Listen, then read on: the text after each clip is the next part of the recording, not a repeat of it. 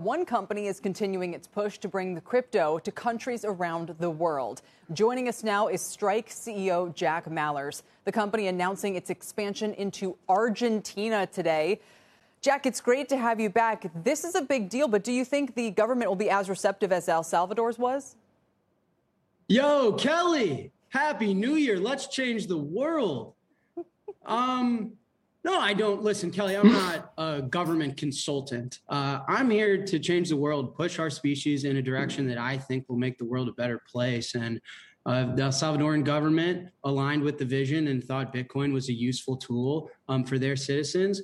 The Argentine government, that's not my job. Um, I'm just impressed with my team, impressed with Bitcoin and the tool set that we've been allowed for with what Satoshi created and making the world a better place. We're giving the people of Argentina a monetary asset, a monetary policy, a monetary network that they can rely on and make free instant cross-border payments that subscribe to an asset and a store of wealth that is external of any government or central party intervention um, that's really pained them over the last hundred years. Well, and Argentina obviously has had such a tough time with inflation. I know when I visited there about a decade ago, they basically said just use your U.S. dollars because you know, that's a better way to do business around here. Don't even bother changing it into pesos and back. So I see the use case. In, in El Salvador's case, it's not like you partnered with the government to go in there. You launched the app, it got really successful, and then they wanted to look into that. So I'm just going to be curious to see if you're successful in Argentina, if you're met with sort of similar. Um, sort of, should we say, tacit approval by the authorities there, or if they would have any reason to say, you know what, we don't want our citizens doing business this way. Yeah, so Kelly here, well, this is what I think is interesting is that you're exactly right. The inflation that has plagued Argentina, they now their unit of account is U.S. dollars, and demand for dollars is through the roof. In the parallel black market, a dollar is worth uh, twice as much as it is according to the official rate. So they are looking to to store their wealth in something else. Many of them use Bitcoin, but even that is too volatile for them.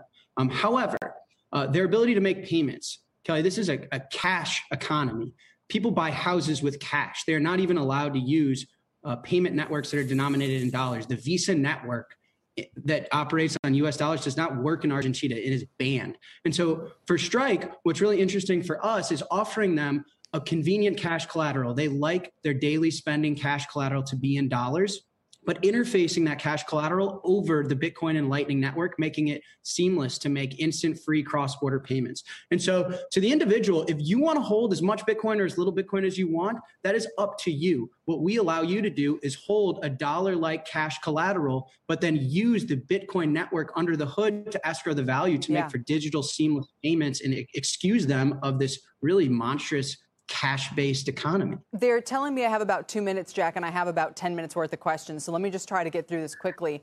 Is Venezuela next for you?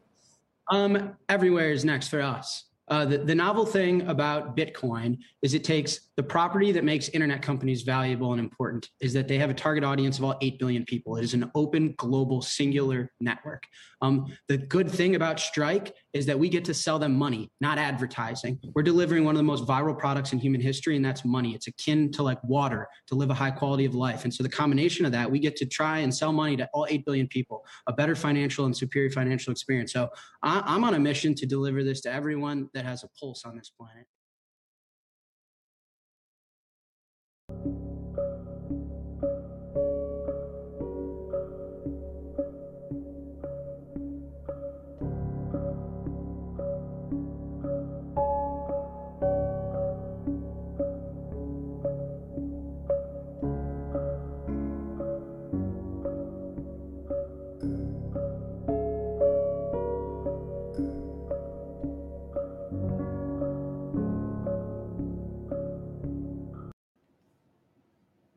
Happy Bitcoin Tuesday, freaks. It's your boy Matt Odell here for Citadel Dispatch 52. Citadel Dispatch is an interactive live show about Bitcoin distributed systems, privacy, and open source software. As I went over last week, uh, Dispatch is no longer available on the TFTC podcast feed. Uh, so if you enjoy podcasts, go search Citadel Dispatch in your favorite podcast feed and subscribe there instead. Also, we have moved our live chat over to Matrix, a distributed open source protocol that allows messaging uh, to be done in an encrypted way um, from self hosted servers around the world that are federated. That might sound complicated, but uh, it's a lot easier to use than you might expect. If you go to citadel.chat, you can join that live chat. Uh, that is not exclusive to Bitcoin Tuesdays. We have over 500 Bitcoiners in there now that are just constantly talking about uh, very important topics uh, that affect all Bitcoiners and different tips and tricks. It's a very cool little community we're building over there. So come join us. Uh, my favorite Matrix client, there's a bunch of different Matrix clients you can use uh, to chat in the room. My favorite one is Element. You can go to element.io to download it on your computer or your or your phone. Um, huge shout out to the freaks that are joining us in the live chat. We do appreciate you. Um, you guys make this show unique.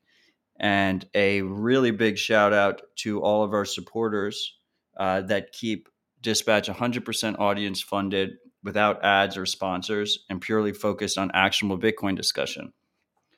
Uh, I if if you want to support the show, it is all being done through Bitcoin. So there are two ways you can do it. You can do it through podcasting 2.0 apps. My favorite are Fountain Podcast and Breez Wallet. They operate as traditional podcasting apps uh, where you load sats up, though. You put some sats on it, you search Citadel Dispatch, and then as you're listening, you can stream sats directly to my node. The other way is through BTC Pay Server, which you can access at citadeldispatch.com. You can send funds on chain or Lightning that way.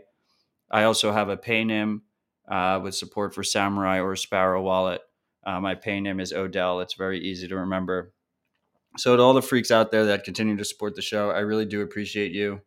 Uh, I really do not want to add ads or sponsors. I think that uh, keeping this completely 100% audience funded is quite an undertaking, but it is rewarding long term. And I really do appreciate all of you that continuously support the show. So thank you. With all that said, we have a very fun, interesting topic today that I'm really looking forward to with some great guests. This is Citadel Dispatch 52. The focus is Venezuela, Latin America, and Bitcoin. Our first guest is Sultan Bitcoin. How's it going, Sultan?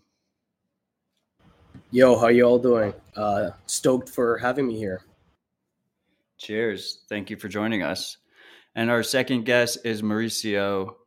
How's it going, Mauricio?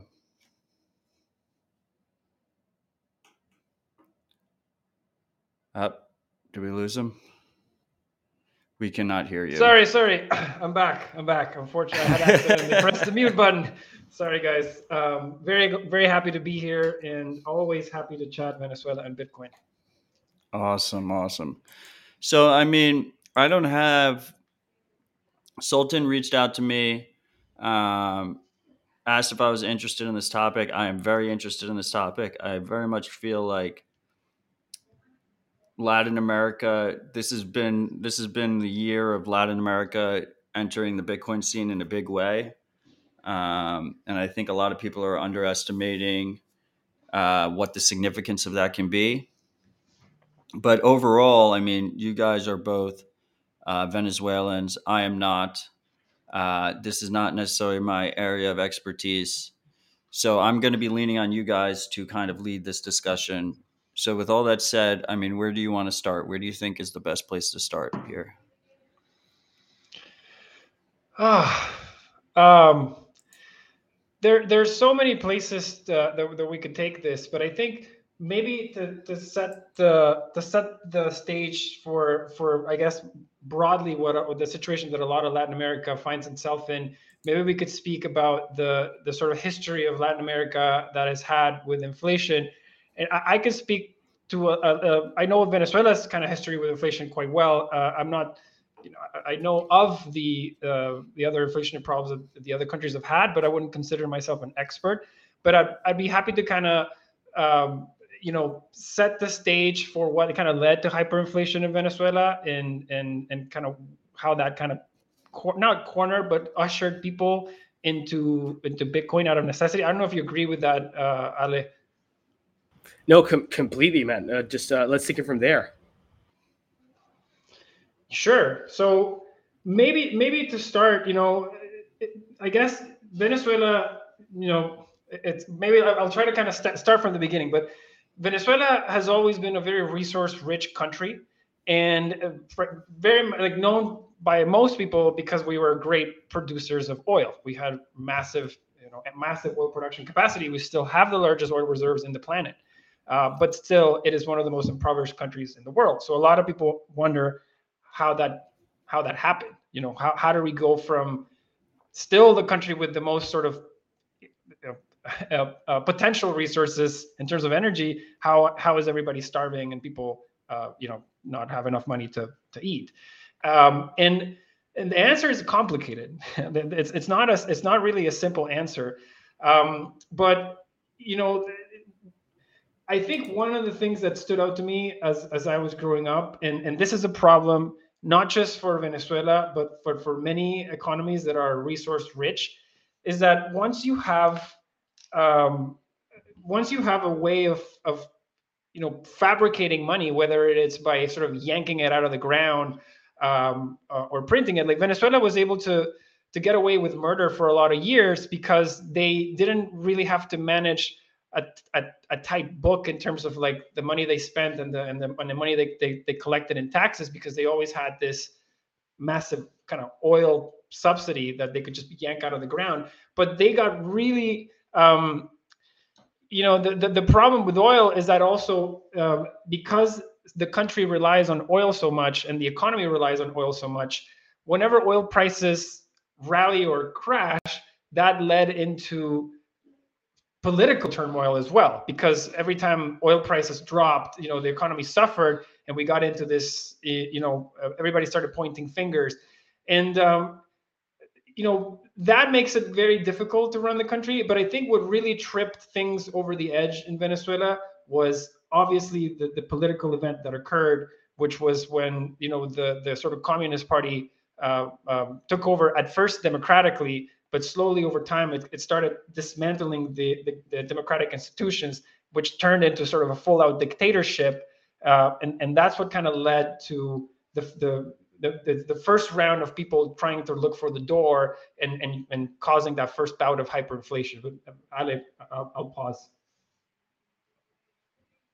No, yeah, I guess it's just a very interesting way to start the conversation here, and related to what Mauricio was saying, like, um, uh, you know, it's it's mostly related to what economists now call the natural resource curse, right? So uh, there's this famous, you know, famous words from from a Venezuela in 1976. It, his name is was Juan Pablo Perez Alfonso. Basically, this was the Venezuelan diplomat that in in the 70s, going all the way into the 80s, he he was the pioneer at structuring the OPEC uh, the the OPEC cartel, right, and the Organization of Petroleum Exporting Countries. Um, and, and in, in 1976, he said that 10 years from now, 20 years from now, Venezuelans would have would start seeing that oil would bring us ruins, right? And and he called it the devil's excrement. So I guess it's it's uh, it, it's funny because every single time it's as Venezuela has started approaching, you know, to, nowadays, uh, what what we basically experienced as, as Venezuelans was just the government trying to find other ways of financing itself and that's how gradually the government started you know breaking breaking down the rule of law that was created during the, the 30s the 40s and 50s and 60s that basically created what, what, was at its time the most stable banking system of uh, of all of Latin America, right? So e- eventually, to to Mauricio's point, right? Um, when whenever that started happening, you saw how the the tissues of the system started tearing apart, and so the democratization of Venezuela started becoming the socialization, right? And so Venezuela diving into socialism and eventually dictatorship um, to to the point in, in, in to today, right? You you need the, the, after, after government started financing itself using using its the, the Venezuelan banking system and using the savings of of, of people in 1983. Uh, Venezuela experienced what, what we call our own Black Friday event.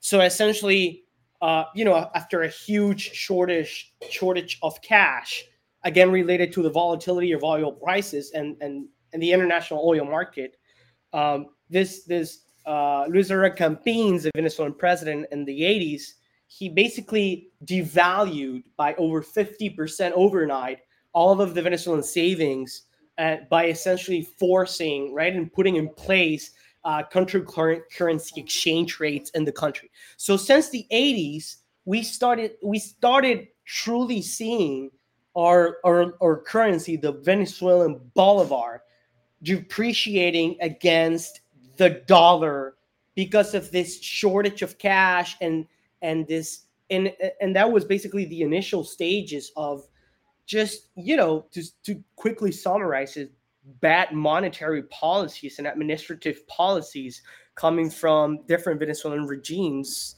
since then. So this is interesting. Um, I never really uh, thought about it from the resource rich angle. So, like the way you guys are describing it here, would you say it's like kind of similar to um, like what we see happen to like lottery winners or professional athletes that just they like get a lot of money and they just don't know how to spend it, so they just end up broke at the end of the day? Or ICO companies, I would add as well.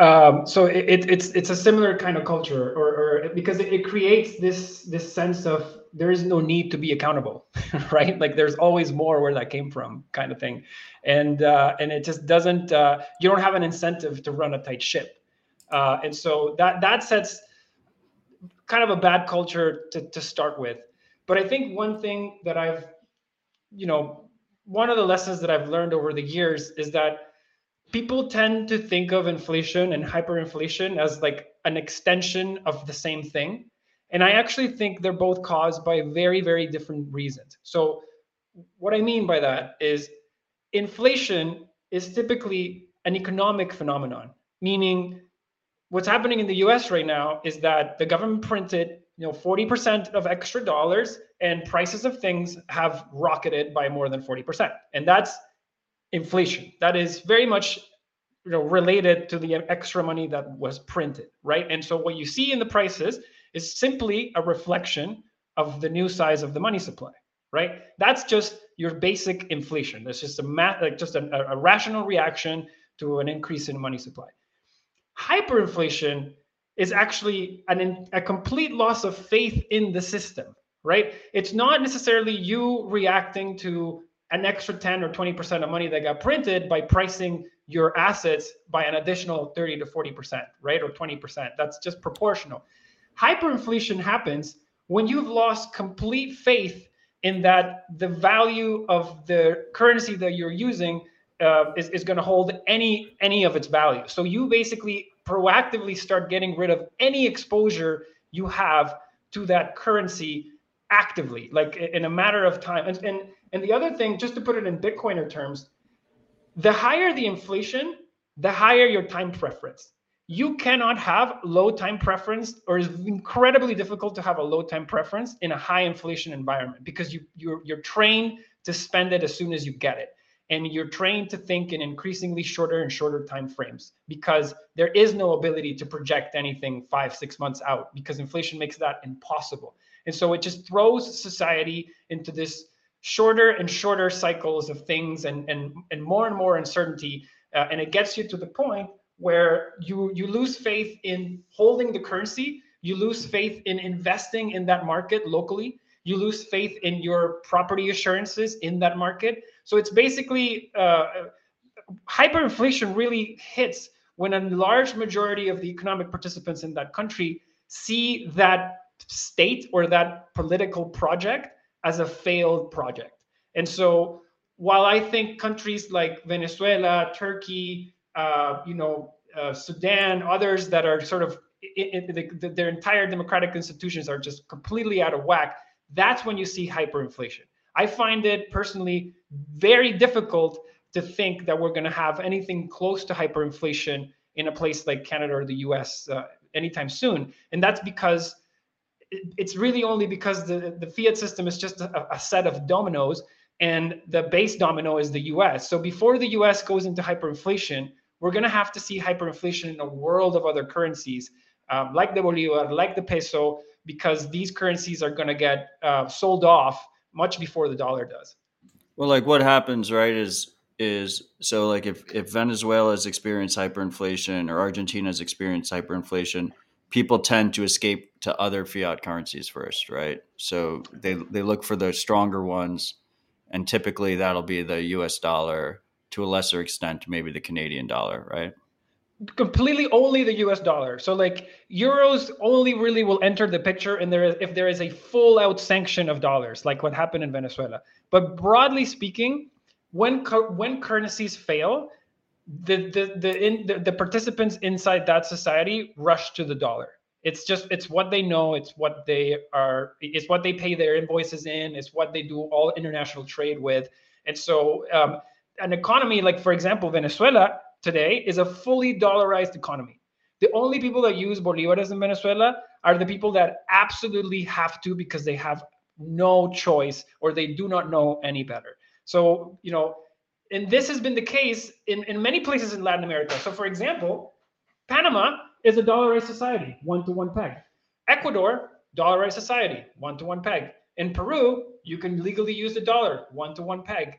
El Salvador is a great example of a country that lost its seigniorage and used one to one dollar. So we are there is already so many precedents of Latin American uh, currencies that have failed, and then the dollar has been adopted by proxy, and that is just, in my view, that is sort of a, a, a sort of currency subordination uh, in a sort of a global uh, scale because the, that particular country was unable to maintain demand for their own local currency. That they're just they couldn't instill enough trust in their own country to hold their own currency.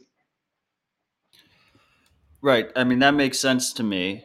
Um, but then you also see there's another dynamic at play, right? Where these these governments, when when their back up back is up against the wall and they see people leaving their currency, um, they tend to try and close the exits, right? Like in Argentina mm-hmm. right now, it's very hard to use dollars in the traditional financial system. Like there's a there's massive usage of my understanding is there's massive usage of dollars in, in form of cash. Um, but in terms of actually trying to move it through banks and whatnot, that is being blocked actively by the government. Um, do you, are you are you seeing that same thing in Venezuela, or are they just allowing people to to use to use dollars in in traditional financial ways?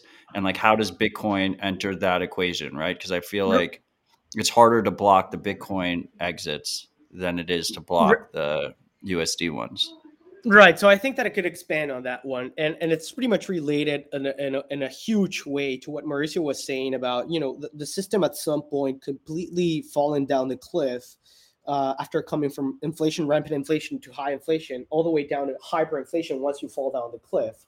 So uh, let me give you the boots boots on the ground experience of 2017 pre pre like a couple of months before hyperinflation started to kick in in, in the Venezuelan economy. So um, it, it, is amazing how at, some point after you know you're not able any longer to uh, you know like uh, close some contracts with, or agreements with anyone because after a month or potentially weeks uh, the the currency that's uh, that's part of the, you know the underlying currency that's part of that agreement lost 20 to 30 percent of its value right? So uh, which makes the jurisdictional system in the case of in, in this case the venezuelan jurisdictional system which had completely banned right the usage of other fiat currencies it it it loses people lose trust in it because it stops functioning. It doesn't function efficiently and people just can't rely any longer on that on the uh, on that jurisdictional system. So so basically what started happening is after the government started financing itself by you know fixing forex rates and the forex market in Venezuela that started trickling down to the banking system and the banks that were basically assigned with the power to assign dollars to businesses and tourists uh, so essentially Venezuelans traveling abroad the country with this preferential exchange rate for the US dollar to Bolivar rate, right? So uh, it started at a governmental level, it grinds down to a banking system level, public banks, private banks, then it trickles down to businesses. And then at some point, the people on the ground, right, on the streets, they start noticing. The people that live in the informal economy, right, that didn't own a bank account or whatever, they start noticing and they and they say, okay, I can no longer rely on this form of cash. What else can I do? And so in 2017, you started seeing this very interest, interesting trend in Venezuela whereby uh, informal merchants, right, and informal businesses were basically forced because of the velocity of of, of you know of, of of of money and inflation and how rapid it starts increasing. They were forced to open up bank accounts so that they were essentially able to uh, you know, re- uh, uh, open up more ways for receiving and, and commercializing their, their, their merch. Because essentially, it was it was almost impossible, you know, to just like uh, uh, receive cash in the morning and then by the afternoon or next day go to the supermarket and you had already lost, you, you know, the, value of your uh, of your savings would, would have already depreciated so much that you were not able you, you were no no longer able to buy the same amount of goods right? So it's just a it's just a matter of speed to mauricio's point. Speed in the economy starts increasing and you just try to become this person that is uh, uh, that you're essentially trying to look for more ways to uh, intake money and then get rid of it faster so in 2017 i remember when at some point you were still able to you know transact and live in bolivares in the country if you had dollars and you exchange your dollars or Bitcoin, right? To your point, Matt, you were essentially financing a lifestyle for a couple of hundreds of dollars a month, which you couldn't finance yourself with thousands or tens of thousands of dollars abroad, right? So outside of Venezuela. So when that started happening and people on the ground started noticing, you you saw. I remember telling my girlfriend that I was so worried because one dollar was already worth 30 bolivares in the country. And then after a couple of months, it was already, you know, like worth 100, 100 bolivares, 200 bolivares, 300 bolivares. And then hyperinflation started coming in. Then the problem here is when hyperinflation started coming in and the Venezuelan government had banned, uh, you know, had banned the usage of, of dollars, whatever, euros, whatever, people started uh, uh, uh, you know, um, uh, um, essentially reverting to their family members that had already left the country, and they would try to send them money back into the country via this, uh, you know, in, uh, informal money transmitters that would essentially assist these people that and businesses mainly that would that wanted to get rid of the currency and receive essentially dollars in a U.S. bank account abroad or people that would travel into the country, family members that were coming to the country to visit their family, would essentially bring cash, piles of cash, as, as much as they could, uh, just to bring it to, to their families. Then the thing is that in 2017, the other important thing to mention that happened is that the U.S. sanctioned the Venezuelan regime. So uh, uh, the Venezuelan government started plugging, right? Started tr- as, as they try to come up with ways to continue moving the economy and and treat this hyperinflation anomaly, which was uh, you know in part also because of not being able to access dollars within the international you know the global banking system nor the euro because they were banned by the eu as well. Um, they just they were forced to hit the money printer harder right? And so what what they started doing after that was essentially plug cash into the Venezuelan economy to the point in which right now 90% of all transactions done to merchants in Venezuela it's it's done it's it's dollars dude honestly. Like if you go to a favela or you know like a small town in Venezuela right now and you want to buy you know a a glass of of juice from a teenager that is selling juice to make uh, uh, it's selling juice on the streets just to make a living she or he doesn't want bolivars anymore. It's all being priced in dollars. It's so you know uh, as the and that's all that's mostly cash based or are they exactly using... exactly that's mostly that's mostly cash based and then you also have you know certain people uh, uh, uh, do commerce over you know like paypal accounts or or Zelle or or Zelle payments, so like payments within the the U.S. banking system. So it's it's at a local level that the exchange is happening, but it's at a at an international level that the uh, transfer of value is happening. So it's it's essentially not happening within the Venezuelan banking system any longer. Now, if you look at the reports of certain firms that uh, you know they they have like their own uh, statistical analysis and, and, models and they're backed by the IMF to come up with you know like real data for the Venezuelan economy 1.9% of all payments being done to mer- uh, be, made to merchants in Venezuela right now is being done with cryptocurrencies if you look at the IMF standards based on their standards anything above the 1% threshold is considered as relevant so it is huge. It is at a huge level, very relevant. The amount of payments that are being done uh, uh, with cryptocurrencies within the Venezuelan economy, uh, and that just um, you know, and if, if we take two steps back between 2017 and today, what we saw happening, Mauricio and I, and I started and I started seeing this when I went to college. My friends started doing this. I started doing this. Essentially, we just found a better way to beat a, a like a faster, more efficient way to beat the you know the the the old informal money transmitting money transmitters that were you know just receiving bolivars and making payments uh within within U.S. bank accounts or Panamanian accounts or whatever outside of the country we just found LocalBitcoins, Sur Bitcoin.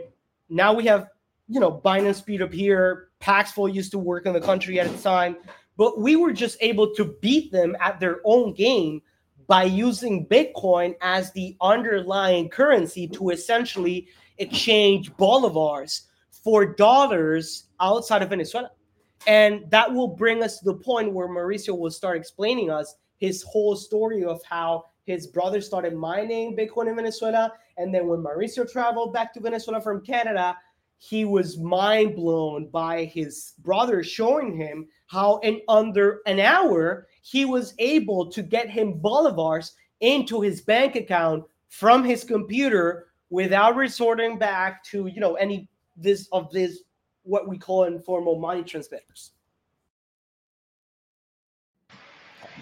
Yeah, that that you know that, that's a good point, uh, Alessandro. And I, and I think I I wanted to extend a little bit on what what Matt said earlier, which was uh, governments make it hard for you to protect your savings uh, once inflation starts hitting. And and I just wanted to give maybe like a quick uh, like a story or, or not a story, but essentially kind of paint a picture as as I see it and as as in my view what kind of went down in Venezuela.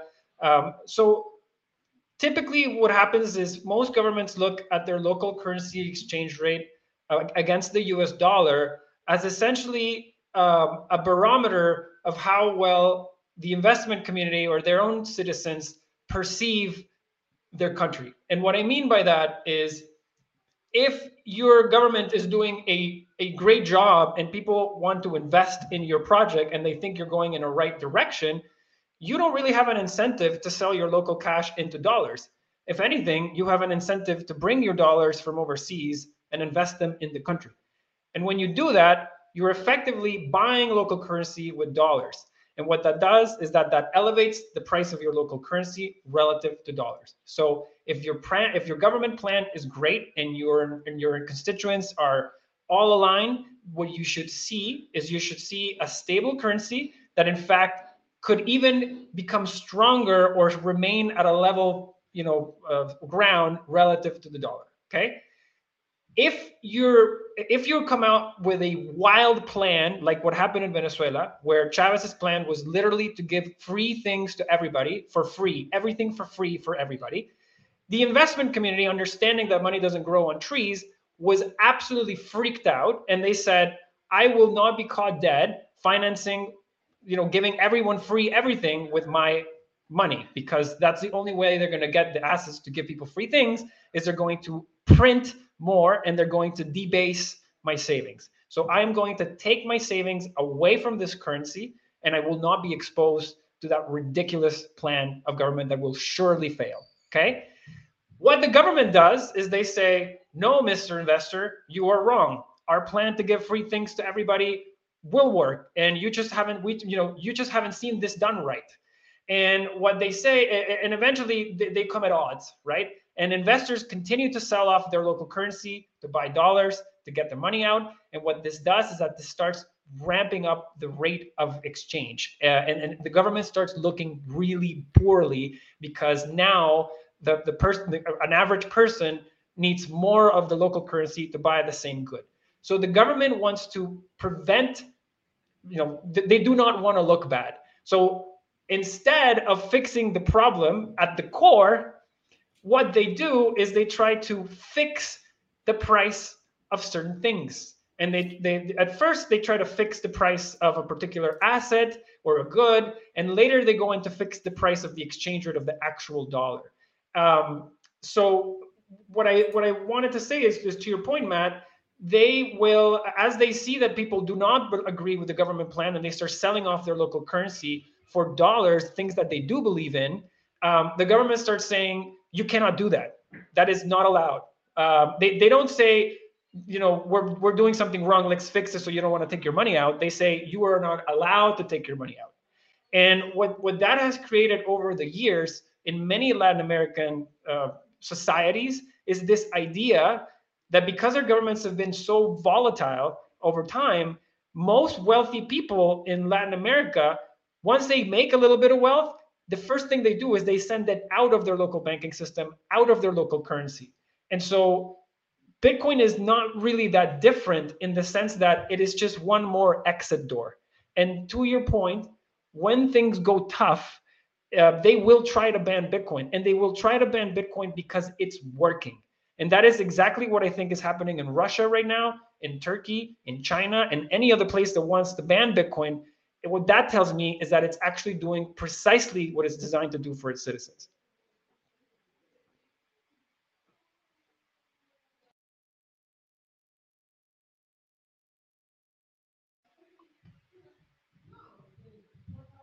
Hey guys, no sorry if I lost you. Sorry. Hey, no, we're here. Uh, I don't know if Matt's still here though. No, no, that's fine. I, I, I yeah, it, to me, it's it's uh, it's really just the, the government tried to, to, to, to never they just want to keep their optics at all costs and it's all a big theater uh, which is which is unfortunate but uh, but yeah they can't really do much uh, once people discover bitcoin and once people realize that they do not want to hold that asset they will do whatever it takes to get rid of it I, I think Mac is back, and as and as Matt gets back, I I love, you know, reading here, you know, blog, we're at block seven hundred twenty thousand, uh, whatever. And then it says 2,710 sats per dollar. But one sat is already worth more than one bolivar right now, right? like, like if you take into account the 14 zeros that the Venezuelan government took off the the bolivar, right now you need approximately like 480 trillion bolivars just to buy a dollar in the country. So, you, you know, fiat, fiat, fiat is an illusion of the power. Go ahead, Matt. I think we lost you. Yeah, I'm back. Uh, sorry about that. Um, had a little bit of an internet issue here. Seems to be resolved. I was afraid it was going to kill the whole stream, so I'm glad that we are still live. It appears.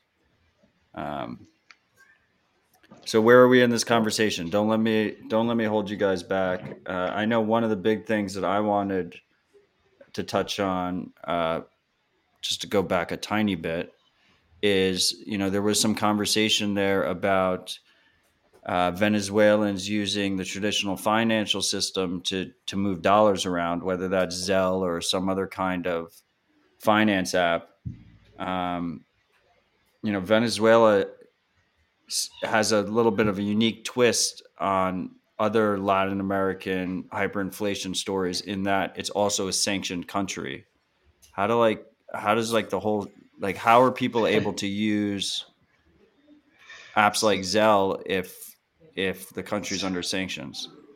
So th- this is a very interesting uh, nuance about Venezuela that many people don't know, and I think this nuance um, illustrates a, a, couple of things quite well. It, it illustrates how well the Venezuelan government is able to spin propaganda to make people believe things that aren't actually true. Um, and the other piece that I think it, it, this illuminates is how strategic. Uh, the flip side of that is how strategic uh, the U.S. government can be uh, on certain things. So let me let me kind of explain. Venezuela is not a sanctioned country. Venezuela, there are several Venezuelan entities that are sanctioned. So the country uh. itself is not sanctioned. The people who are sanctioned are rogue government officials and the state oil company.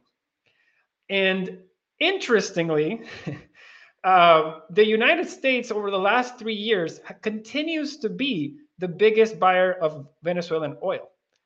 Um, and so the the sanction narrative is really an, a, a, a, fabrication of the Venezuelan regime um, to essentially paint the U.S. as a boogeyman that prevents their people from thriving, uh, but is actually very, very uh, misunderstood in the sense that the United States does not fully sanction the country. McDonald's is still there, Coca-Cola is still there, uh, you know, Procter and Gamble, Oreo is still there. Um, it's really uh, a facade. Gotcha, gotcha. So what's what's the deal with the the oil purchases?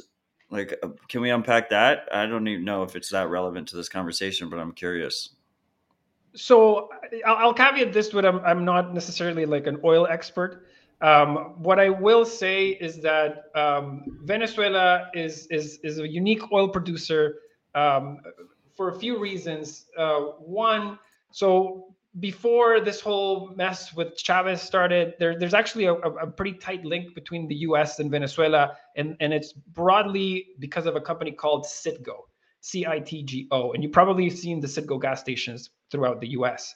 Um, Citgo is actually a Venezuelan company, uh, and Citgo used to be a joint venture between the Venezuelan state company and some US uh, oil companies. Now, um, because of that, the, the other interesting point there is that Venezuela doesn't have refineries. So Venezuela actually cannot process its own gasoline. So it's dependent on exporting its oil to, um, um, yeah. So, so I see the comment here. Citgo is Venezuelan oil. If you see one, we have their oil. So yes, he, he, Narwhal is Narwhal is exactly right. Citgo is Venezuelan oil, and there was at one point a, a Citgo ad that had pictures of Chavez and other politicians back when he was in vogue, um, which actually made me want to throw up when I saw it. Uh, but uh, but that, that, did happen, and so that is uh, largely, I believe, why the link is still there. Um, I think in, in many places in politics, you'll see uh, groups or entities that's, that, that, that seem to have a, a, a public sort of narrative of not being friendly uh, but in the background they're actually you know never stop doing deals with each other. Um, and, and i think that's very much the case uh, with the kind of us venezuela relationship. Got it. Got it. Yeah well you're absolutely correct that it's a common misconception because i did not realize the sanctions were specifically targeted. I thought they were more broad. I i i mean i don't know if you guys know. I i my understanding is the sanctions on Iran Iran is for all their people. Yeah. I don't know if that's correct. Yeah. So, so, now. so again, I'll let probably some lawyers in the room confirm, but that is that that is the case. You know, my understanding is that some countries, like North Korea, for instance, they are right. fully sanctioned as a country. Uh, but there are others, like Venezuela, where the rogue uh, criminals, uh, which actually are elected officials, ironically, um, are the only ones that are sanctioned. The rest of the people are not. And the intent here was really the, the, the intent of the US was to say, you know, they were trying to be as explicit as possible that this was not meant to hurt the Venezuelan people, only the bad people in Venezuela. But of course, the Venezuelan government is going to try to paint a completely different picture, right? And so one group was trying to say, hey, this is how we did it. The other one was trying to say, you know, completely a lie. But as you can tell, um, once any regime, whether it's Venezuela or any other, actually, this is something that is not talked about enough uh, in Venezuela but Venezuela, so Chavez, when he came in, he the first thing he did is rewrote the constitution. The second thing he did is he dismantled every single media outlet that was against him. So in Venezuela, in the, in the four years after Chavez was elected, Ale, do you have the number? But I think it's over 1,500 radio licenses were revoked. I don't have the the exact number, Holy but it, yeah, it, it, it's crazy, dude. It was that was hectic. Yeah. Yeah, look, I, I, I, and I guess that related to what Mauricio was saying. Um, uh, you know, the, the problem with with Venezuela, and it's all related back to you know what we were what we were just just discussing. This, um, uh, it's it's basically uh, the government uh, swallowing, uh, uh, uh, you know, limitlessly the different economic apparatus and, and parts of the industry in the country. So the pro- a huge problem with with uh, Venezuela and and the bad administrative policies was that, was that essentially, uh, you, you know, Chavez started expropriating uh, companies in in Venezuela. So Chavez, for example, took uh, made public the national state oil company PDVSA, right, that we were just talking about, that has its subsidiary Citgo in the U.S. That was that used to be a private company, man. I mean, like over the 30, 30s and 40s, the the first main highways in Germany were were built using Venezuelan asphalt, right? So um, during during Chavez's presidency, over 1.5 trillion dollars in revenue uh, fell into the hands of PDVSA. And so essentially completely into the hands of the government because it, it became a public company. Then Chavez started nationalizing banks, nationalizing factories, you know, whatever, man, you, you name it. So uh, it, it's just to say that the more the, the more control over the money supply and uh, you know the revenues of a certain country or whatever the more you give to the state the, the more greedy they will just get man honestly that's that's that's part of what i lived in a, in a short summary way in, in venezuela dude So I mean, on that note, uh, so in a lot of ways, so so we see these countries they move to dollars uh, because that is what they know. It's accessible. It's you know the undisputed world champion in fiat currencies. Aren't they kind of just? Are, are, are we ending up in a situation? I know Mauricio said earlier, like we shouldn't expect like a hyperinflationary event in the United States anytime soon. Um, but we are seeing, you know, the official inflation numbers are coming out at like seven percent, uh, which is historically pretty high for the United States, and that that's you know a discounted number for all for all intents and purposes is probably much higher. That's the one they're willing to admit. Are we like? Is is the world putting all of their eggs in one basket, so to speak? Like, is it? Are we just compounding risk instead of? You have all these countries that mismanage their treasuries, mismanage their currencies, and then if we're all moving towards a single country's currency, um, when that eventually collapses, it's going to be way worse. No.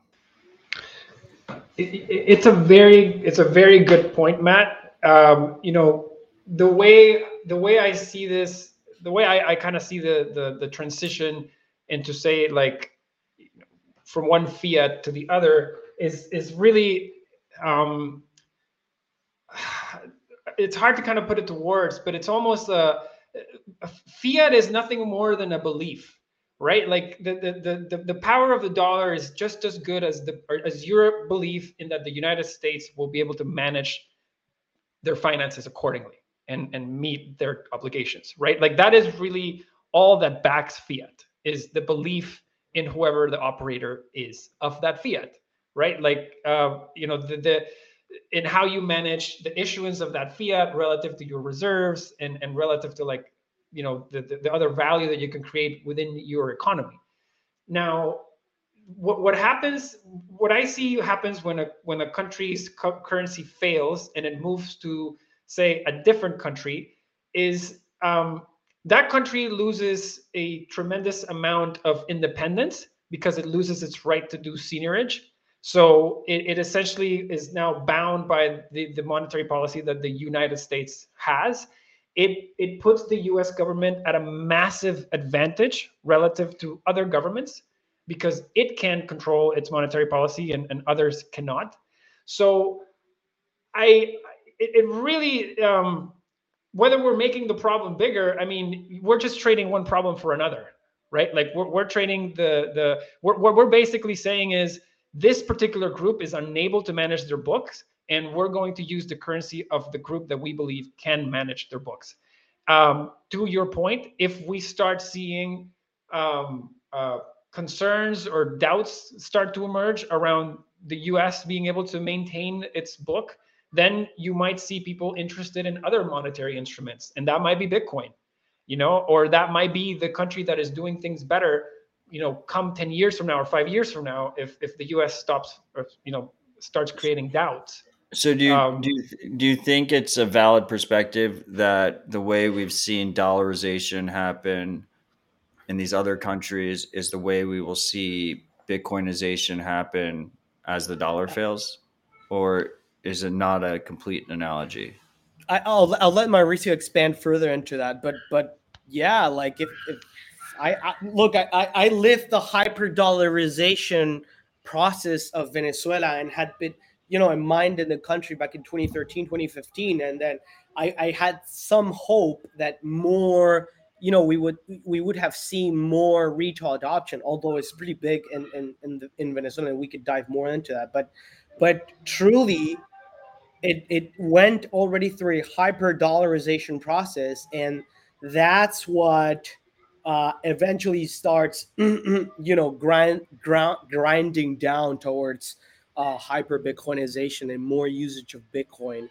Uh, as people just some people start understanding Bitcoin in these countries as a more you know rapid and less costly medium of exchange to reach other local currencies and make international payments because because the other problem is okay right uh, the problem with hyper dollarization is if it's done in cash sweet but then it's it's a dollarization that will live just if if if, if the banking system of that particular country does not embrace the dollar as legal tender and does not abide to the rules and the regulations of of, of US then and, and if you're not essentially agreeing or or goodwill trading partner of, of the US's then there's there's no way to you know provide like real global exposure to that dollarization. And so it's just a it's just a closed door it's closed doors economy you know what i mean? Like uh and and and so that's the, and then and then we'd have to speak about of course the problem of confiscation right? Uh, uh england confiscated uh venezuela's gold. If you don't use dollar and and if you don't have access to using dollars and the global banking system what are you going to use other than gold? You just you just have bitcoin. You know what i mean? And so i'll, I'll let mauricio give his take on that. Yeah it's a it's a really good point matt. I think if if you look at you know if I try to look at things as, as as sort of human events, and I think when you when when somebody thinks macro and how this happens or how that happens, I like to think of macro events as a, as a combination of just individual actions. Okay, and if if you look at how uh, or why people drop the bolivar for the dollar or why somebody would drop the dollar for a bolivar or sorry the dollar for bitcoin in my view it happens a little bit like this and, and for this i, I want to give a quick story about mining in venezuela which i think can illuminate a lot of things about how how this transfer of knowledge happens so the way um, people don't find out about dollars or hyperinflation or inflation all at the same time they do this um, by by you know living certain experiences and seeing people do certain things. So I'll give you an example. When we first started setting up mines and building and installing miners in Venezuela, we were using um, the electrical contractors that would that came from the uh, from from residential construction because that's what my dad used to do. And so we started calling up our electricians to help us do the the sort of electrical upgrades that we did to run the power uh, feeds to, to our miners and to set up our, our networks and to bring in our sort of internet uh, to, to, to the, our, our, internet networks like our land networks. And in the first time around they came they were like oh this is cool. You know we were we were installing miners and building something in the time where everything else in venezuela was falling apart. So naturally they were curious and they were like oh what are you doing this big installation for? And we said oh it's we're going to install these machines. They mine these things called bitcoin and uh, and so the second time around, uh, we called them up for a second installation. And when they came to do the second installation, they saw that we were, you know, growing and that we were installing more. And they said, "Hey, what is this Bitcoin thing? Where can I learn more about it? Uh, you know, can you can you tell me a bit more about it?" And there was very little Spanish resources, but we kind of pointed them out in a few in a few directions. And um, a few months later, we called them back for a third installation. And when they uh, when they came in for the third installation, they said, um, "This time I want to get paid in Bitcoin." And uh, and they had their addresses, and they were able to receive Bitcoin for payment. And what I'm trying to say is, people emulate uh, when people see other people doing well, and they're doing a certain action, and that action leads them to them doing well. People emulate that action. So the same way these people saw us installing miners and got interested in Bitcoin, other people will see other people spend and hold dollars over bolivares, and they will then start emulating that, and they will benefit from it. They'll run their their math at the end of the week, and they said, "Holy crap, I am better off," and then they start moving on to dollars. And eventually, I think the migration to Bitcoin is actually going to be very similar to your point, Matt, because it's going to start out of necessity, and governments are likely going to fight it at first. But there will be a government or, or a group in that government that says, this is inevitable. So they get behind it and they rally the population, and then it becomes law. And so I, I think we're going to see uh, that. That's how I picture it uh, and transitioning. But I do not. Uh, I do not think that uh, that governments are going to do this without a fight. I, I do think that there will be some contentious part of this journey, and we just need to be ready for it. I mean, you crystallize something there that I talk about a lot, which is um, which I, I think is lost on most Americans and and probably Europeans as well and Canadians. And is this idea of of necessity this idea of actually realizing there is a need for something better and going out and seeking it. Mm-hmm. um, yep. right? Like that is that is the key right? As people start to realize the need they seek out a better alternative and we basically just need to be ready with tools resources education uh, for people when they realize that need rather than necessarily trying to convince someone to use bitcoin that doesn't necessarily need it. I mean 100% and uh it's it's it, it happened to be that way, right? Like I dived into Bitcoin because of necessity. My family lost its savings, almost all of its savings, in in 2008 with the Great Financial Crisis, and uh, the only thing that allowed me as a Venezuelan after after that and the whole you know depression of the Venezuelan economy, the they completely wiped out all of our savings and local currency as well. Uh, jurisdiction doesn't work uh, it's only based on you know trust and paying somebody nowadays. It's it's it's been Bitcoin. So I do, uh, and and then the other thing, uh, uh, uh you know, in the in the case of Venezuela, that creates a need. It's like if you if you leave the country and you go to say Spain, wherever, right? you still have to go through this bureaucratic normal process of establishing yourself as a resident of that of that country. And until you don't do that, you don't have access to banking, you can't have a job, you can't do anything, and you continue living in the informal economy.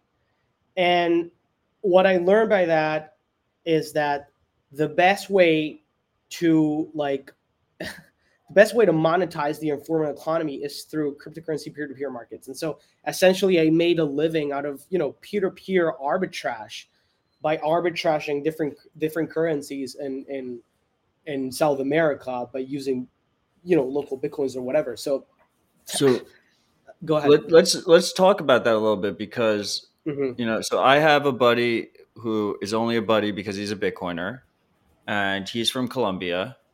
Um, by the way, this is you know one of the coolest aspects of being active in the Bitcoin community is that I just feel like I have friends around the world who I have Yeah. not met yet in person, um, but that I can just have these these great conversations with. And he mentioned that in Colombia, the main way people are buying Bitcoin and selling Bitcoin and trading is through Binance peer to peer marketplace, which is something that was just not even on my radar at all. Like we all know LocalBitcoins, we know Paxful, but apparently Binance's P two P market is blowing the fuck up. Do you guys Yeah. have any insight on that?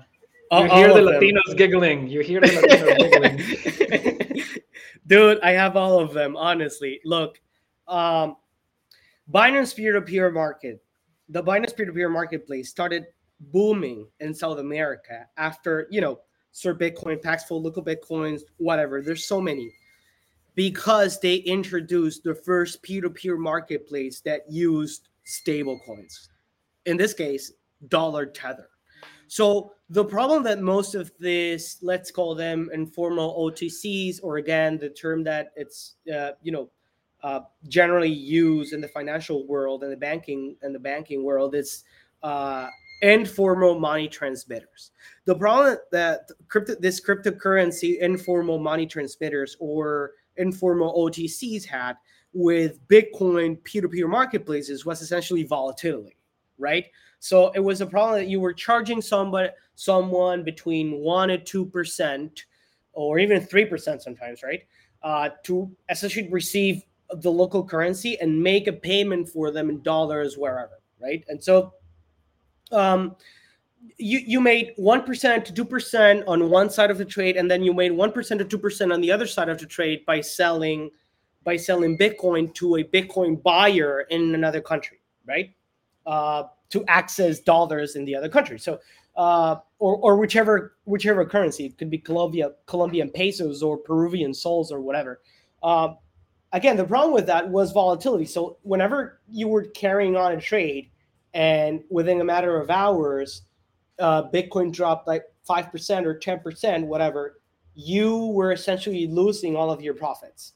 So it was a thing about speed and liquidity in the market. As, peer-to-peer marketplaces started started booming and and and, um, and being more used uh, in south america then binance binance really understood that and they really cashed in that opportunity and and they really solved the volatility problem by essentially essentially just pegging dollar tether to a peer-to-peer marketplace and so that's essentially why binance is currently functioning as the backend for peer-to-peer trades especially being done in south america But how do the that's very interesting. How do the users get Tether? Are they getting Bitcoin first and then they're just when they want to sell they're so- just holding Tether or No, so the, the it's basically the, the way Binance innovated, and I'll let Ale uh, confirm this because he uses this, these platforms more than I do. I I have heard anecdotally from a lot of my friends, but um, what I essentially, Matt, it, it, it goes back to this idea of Bitcoin versus dollars, and what, what became very clear. Um, or what Binance saw, uh, and, and in some ways, what we have seen, in, in, in but we, we can get into that later. But Venezuela in Latin America in general has a huge appetite for dollars on crypto rails. So uh, it, it's it's hard to to explain because most people in the, listening to this will have likely held dollars and, and transacted in dollars, and they've never had an issue sending dollars around the world. But it, it, to, to a Venezuelan, to be told that you can send a dollar to Mexico, Colombia, the U.S., Spain, and that you don't have to go through your bank to do that. most Venezuelans face a world of restrictions to move dollars around. Most people outside of the US do. In fact, I remember, just so that you guys know how terrible this is, um, my family had uh, some of our dollars in a, in a bank account in Panama, as, as did many other Venezuelans. And there was one time we were trying to pay for a surgery for one of my uh, relatives. And this surgery was going to the Anderson Clinic in Texas and they were the wire recipient. Um, I was not, we were not allowed to wire that money. Um, it took us two weeks to wire that money, and it was an emergency surgery. Um, so, just to give you the, the excruciating, I don't even want to use bad words, I'm trying to limit my language, but when you're trying to move dollars outside of the US, you're made feel you're made to feel like a criminal. And that is unacceptable uh, in my books. So when you give somebody in that part of the world a dollar on crypto rails, you are literally changing the realm of opportunities that that person ever had a chance to transact with. So yes, Bitcoin is amazing, but it takes people a really long time to understand it and why it's important and how it works if it's it's much simpler to explain a dollar on crypto rails that you can send to anyone. And i think that that's why um, stable coins are going to be such a great segue into bitcoin. Um, and so uh, i think they're basically, was, they're basically getting a lot of the benefits that bitcoin provides without having to understand the necessarily like the monetary policy specifics. Bang on. But then but still how how is Tether entering that economy? Is it entering? It's just what's available. Or? It's just what's available, and it's stable. Maybe Ale, you can take this one. Do they have like? Is there? Is there? Are there places where you can just exchange cash directly for Tether? Is that the oh, oh, point? Dude, oh, dude, that's a, that's a thing now. But it did it, it. That was not the case four to five years ago, man. And so what happened? What what happened was essentially this. Look, Venezuela is still functioning as the heart, like it's the heartbeat for Latin American peer-to-peer volume, cryptocurrency peer-to-peer volume. So back in 2019, if you look at local Bitcoin's volume uh, in Venezuela, uh, it was being transacted like around 2,500 Bitcoin per week. Right now, that came down to like 30 Bitcoin. Sometimes it's like 40 Bitcoin. Um, because you know you, you do have to take into account uh, the Venezuelan economy shrinking and Bitcoin going up in price, etc. Uh, so before Tether, uh, it was all Bitcoin. When Tether joined the scenes, Tether was not a trusted thing within all of the of these. Uh, uh, you know, again, OTC dealers, whatever. I did this for a living in Venezuela, right? So, uh, essentially, at some point, after the 2017 bull run in Bitcoin, some of us, some of us cashed out and put some money within exchanges and stable coins or whatever. And that's how they that's how really it started growing this usage and understanding of stable coins. Like what is the stable coin thing? What can I do with it? Whatever.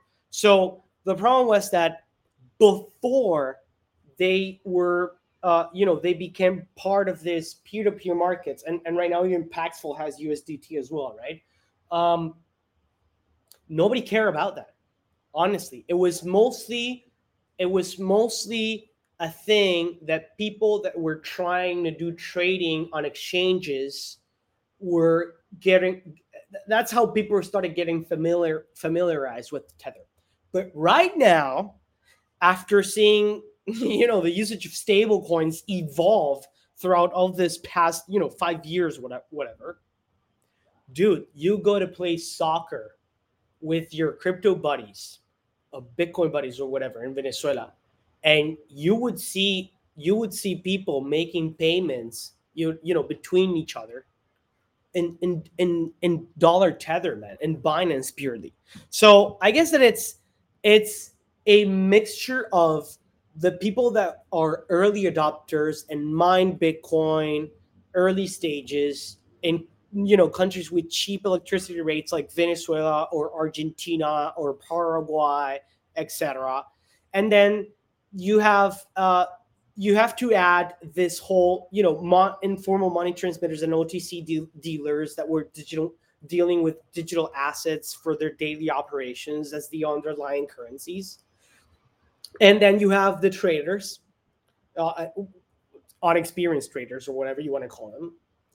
And and then you have and now you have the layer of you know businesses and day-to-day people that understand that okay i need to travel all the way to the us i need to have access to an address in the us just to own a bank account in the us my bank account can get frozen i need to spend sometimes day hours days if not weeks trying to reach out to customer support at a at my us bank right? Uh, sometimes i make a zelle payment of $100 and my account gets frozen or blocked. And yada yada yada same story. You have to reach out to customer success from the H- xyz bank in the us or panama or whatever. So it, it's right now to mauricio's point it's just a more comfortable and accessible way of moving dollars within payment rails that, that it's pretty much it and in a digital in a purely digital manner right because you don't have to travel anywhere you just need an email a phone number and set up a TOTP security on your phone or whatever. And so you essentially have access to dollars and your phone, and that I think that that's that's how it started evolving. Honestly, So it, it was Bitcoiners who brought it in, exactly, right? exactly. They already had Bitcoin, so they had access to Tether, and then it spread from there. and and I, like I'll give you another example. I have a buddy of mine that used to have this Western Union franchise, right in Peru. Eventually, this dude started mining with us in Venezuela, and then he said, "Huh, so wait, I have a better way for doing the same thing that I'm doing with Western Union, but with this LocalBitcoins thing that you're showing me." So why don't I try to plug that as a backend for my Western Union business, just so that I can make more money, and and, and move it faster, move it more times, you know, spin, keep keep the wheel spinning, but at a faster pace, and just just make more profits with the same infrastructure that I have. But I'm just I'm just opening myself an account at a you know at a marketplace similar to opening an account in Amazon or Merc- Mercado Libre or whatever, right? So what you're seeing in South America is an increasing trend, an ever increasing trend of even traditional money remittance services and money transmittance services diving into digital assets because it's just cheaper, faster, quicker, better.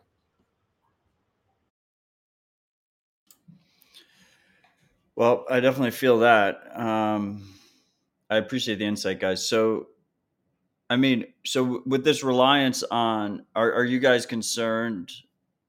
Are you guys concerned about the reliance on stablecoins? Like they are pretty much all centralized. Um, you know, Tether is a massive regulatory target. Do you? Are, are is is that something that's on your radar, or do you think it's overblown?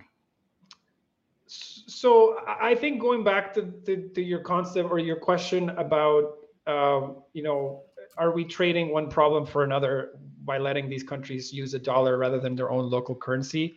I think what what I see in this in, in the way people are, are behaving and, and the and the, and the stable coins and, and the choices that they're making is essentially they're saying yes you know i may not know who's behind this tether organization. I may not know who's behind this other group that is that is managing these these other assets but i do know what my option is. And my option is staying in my broken system which will certainly lead me to failure and so again, it's really, um, it, you know, if you think Tether is bad, like you should see the books of the Venezuelan government. You know what I mean? And and I think that that's what what people are saying. When the, the people that you see go into Tether, you know, they don't have the greatest central banks in the world. They may not have the full information. To your point, Matt, and if they did know everything they need to know, they may choose to use something else. But I think that they're making this decision based on what they know. And I think what is uh, sometimes missed by by people outside of North America or Europe is how much fear there is and how much power a country has when it turns against you or your group of friends or or your peers or your industry um, and, and, and in Latin America, we've seen the government expropriate our savings from the bank. That's happened many times. We've seen governments uh, expropriate assets like factories, um, houses, farms. So we have very shaken property assurances. Uh, and so, um, so what what you see is people have have very little trust in in the tools that are at their disposal, and they're willing to place blind faith almost on these options that other people are using. So I, I I don't I think it's basically trading one problem for the other. But what I think is is important to highlight is as bad and as scary as we think some operators of these coins might be, the people that are switching to these operators see way scarier boogeymen and way scarier outcomes if they don't move over to Tether, if that makes sense. Right. I mean, ultimately, everything has trade offs, right? I mean, I think yeah. most people wouldn't argue against the fact that using something like Tether um, gives you additional censorship resistant guarantee. Like Tether has been frozen and seized, but compared to something like Zelle, or a traditional bank wire or something, it is obviously a massive improvement on that trade off balance. Yeah, the, the other assumption that I want to challenge there uh, briefly is the idea that you have privacy in some of these authoritarian countries. Like, there is no privacy in Venezuela. If the Venezuelan government knows everything you do in the banking system, they have a system that knows how many times you've been to the doctor, how many cars you drive, how many pets you have, how many kids you have. Um, so the surveillance state is already here. I, I think a lot of people just don't really appreciate that. Uh, I mean, on that point, uh, there was a lot of there was a lot of writing and articles about um, the Venezuelan government seizing Bitcoin mining operations. Mm, I was one of them. On I was one of them. you want to talk about that at all, or? Yeah. Um, sure. Um, so how do how do where to start? Um, so as many Venezuelans um, back in the day, when when many when the first type of group of Venezuelans got into Bitcoin, um, we uh, you know many quickly saw this connection uh, between Venezuela and subsidized electricity and our uh, strict currency control that enabled us or, or prevented us from, from protecting our savings. And they saw Bitcoin and they saw mining and connected the two dots in, in a very similar way that, that China did. And we can that, get into that in a second. Um, they started using Bitcoin to essentially extract uh, uh, an incentive that was being provided by the government by way of subsidies and essentially um, use Bitcoin to um, uh, be, be, well better off in a system that uh, did not let you acquire dollars at the time. So a lot of people start mining Bitcoin and they start doing really well. Um, and uh, at first, it was a bit secretive. People were scared. They didn't know how the government was going to react. Um, but it wasn't illegal. So me, my family and I, we just got, we were so excited. We were just telling everyone that would come to us and helping them how to mine, set up facilities, uh, figure out the electrical work, and essentially uh, uh, started helping many people set up their mines. And uh, and mining starts getting quite viral in Venezuela because uh, you know you were getting, I remember back in the day you were getting a three to four hundred bucks a month from a rig, and minimum wage in Venezuela was about twenty bucks. So people were getting like 20 times minimum wage by by just setting up a rig. uh, even if it was a GPU or, or ASIC, they were kind of the same revenue at the time. And um, and so what happens, uh, and and the, the, the, the, this is where the petro comes into the story. And um, what happens is this is happening in the middle of the ICO boom. The Venezuelan government, oh man, this is going to be a long story, but I, I have to tell it. So the Venezuelan government, um, once they once Chavez died and they started facing issues, they they they they got on this trend that every year towards Christmas, when when people were most upset, because usually by then you know people were just mad that they didn't have money going up to Christmas to buy gifts and and the country was just in shambles. So they would they would find a way to give to get to do freebie to do giveaways. So in 2017 they they took the largest uh, electronics company uh, in the country, so like equivalent to like Venezuela and Best Buy, and they went into Best Buy and took all of their stores uh, uh, countrywide and said that these stores had had been bringing in uh, goods at uh, at speculative prices, and that the government had essentially slashed all of their prices by like seventy percent, and they were going to distribute them to the people for Christmas. And so, of course, people lined up to get 40 inch TVs for 20 bucks. And uh, and they absolutely raided the inventory and stock of this company, and this company uh, essentially crashed and, and, ceased existing. It could never recover from from that. But the government uh, had happy voters for another week, for another few months. Um, the the year after that, they uh, did the same thing with a big shoe company. They essentially uh, basically seized all their inventory, sliced like slashed it in prices and gave it away to people. And again, you know, photo ops for people walking out with seven pairs of shoes for seven bucks. And um, obviously, as companies caught on to this, they stopped bringing inventory. And come Christmas 2000, and I believe this was 2017, um, right around the peak of the market, nobody had inventory. Nobody had been bringing inventory of the year because they to be they want to be the idiots that that were going to be giving away free Christmas gifts. And um, basically the year was coming to an end. There was nothing to give away. And um, I, I, don't really have uh, specific data for this, but I think what went down was something like this. Um, Maduro is is trying to keep his crony officials happy. Crony officials are getting upset because they're looking at Christmas and they're not going to get free money, and uh, and so they say, "What are you going to do for us?" And Maduro says, "Bring me all the importation records for what's been brought into the country this year." And there was a name that kept recurring throughout 2017 as importers uh, of shipping goods into Venezuela, and that name was Bitmain. Um, and so they dug a little bit deeper in Bitmain and they saw that these machines literally printed dollars or Bitcoin. And they said, oh my God, there are machines that print dollars and they are in this country. How can we redistribute these machines to our cronies? And they devised this marvelous plan that uh, involved announcing a fake new cryptocurrency um, so that by promoting this fake new cryptocurrency, they could educate their cronies on what these mining machines look like and basically instruct them uh, that they could go uh, take them from these people and then start mining dollars for themselves. And so this is where the petro push starts.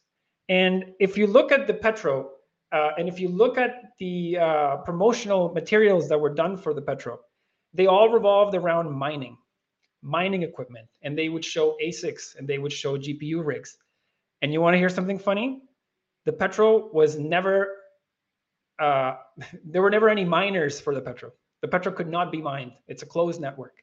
So what these uh, uh, Petro advertisements were was in fact education campaigns for so that people could identify miners, understand miners, and then go seize them from the people that were legally mining in the country. Um, right after the Petro uh, promotion, we and many other miners around the country started seeing new strange visitors into our mining facilities. Um, and they would come dressed as uh, utility people. They would come dressed as mostly utility people. Um, and uh, surely, uh, a few days later, these utility people revealed themselves as not utility people. Uh, and they started essentially harassing miners, threatening miners to, to seize equipment, threatening miners to, to shut down their facilities. Uh, and then miners essentially, uh, you know reneged and, and they were basically all the uh, miners like ourselves that did not uh, want to accept that and would not ever get in bed with that type of government we basically rolled like, rolled up our facilities and left um, but what the government did is they continued seizing machines from from a bunch of people. Um, in fact, some of the machines that, that that were shipped to Venezuela were actually stolen from us at the dock, and the shipping company called us to tell us that they had been stolen. And when we asked what we could do about it, um, we were told that the last person that had gone and asked about what happened uh, with their mining equipment was told never to go back to the uh, army office where they went to pose the question.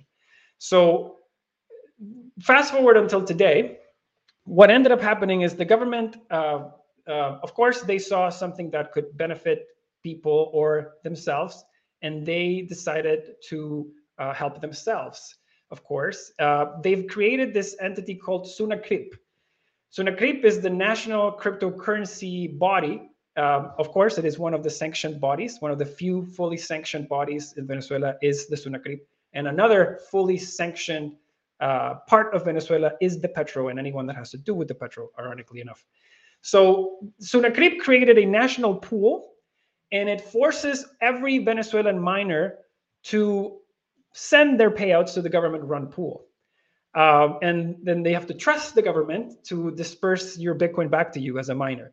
So, uh, yeah, I'll pause there, but I'd love to hear your thoughts on that pool, Matt.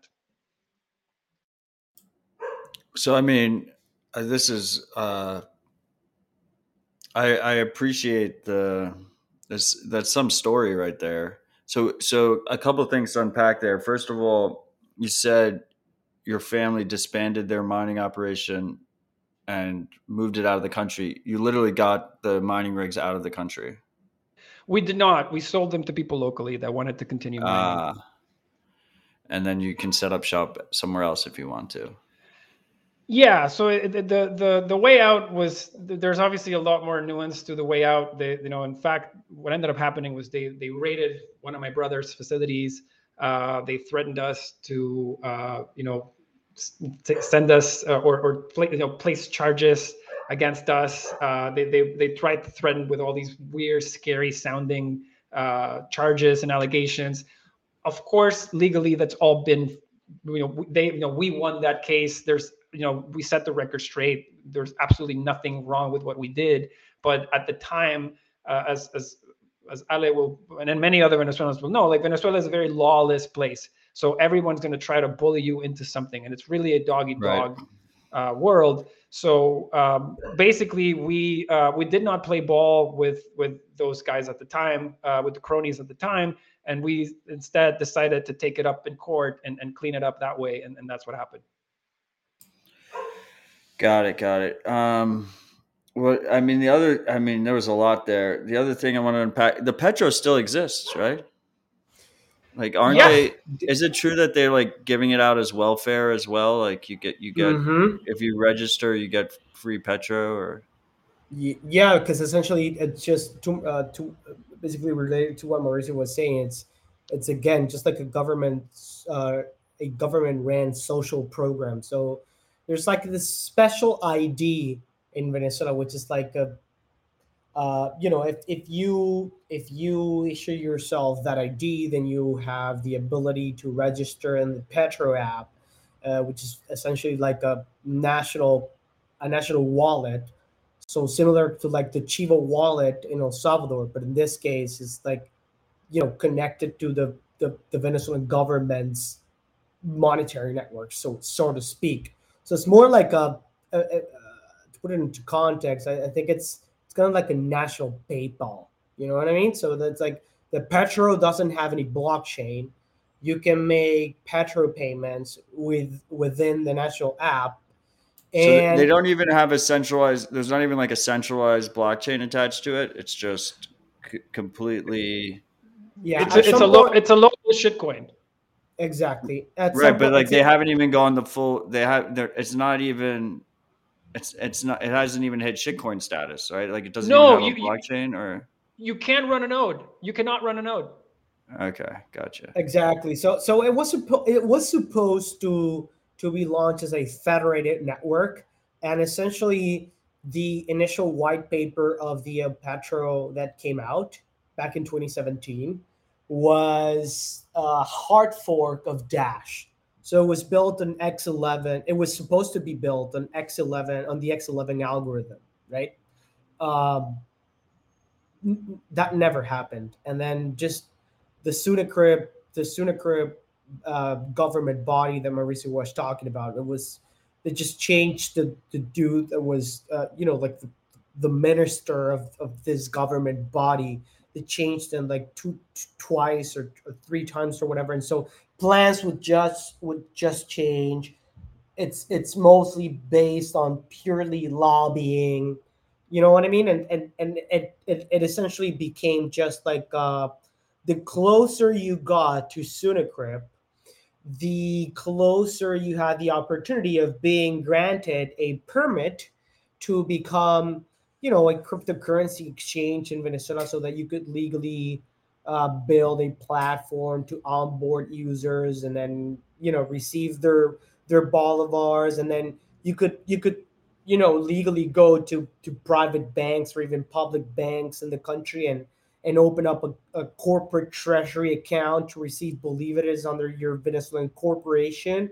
And then there's some like very, but this is really sketchy level petro thing, which is like, you know, like petro, petro arbitrage traders, which is essentially people that would buy, that would buy petro at, at discounted prices from from other people because they would pay them in cash or whatever. And so you would you would essentially be buying petros at you know like 70% discount or whatever.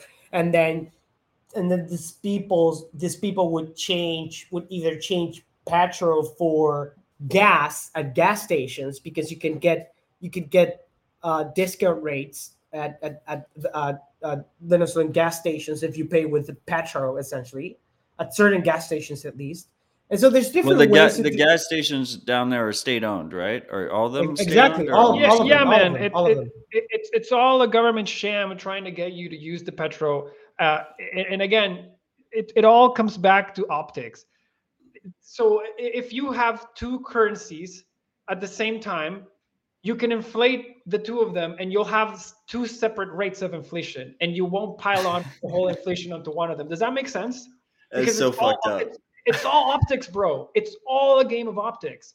And the Petro was nothing more than a tool to manipulate optics. But and, you keep talking about in the past tense, like it still exists, right? Like people. Oh well, are... i have I've already written it off as some bullshit token. Like whoever whoever's using it, I, I can't help you if you're still using the Petro, bro. Like you're lost. Like. But people are right.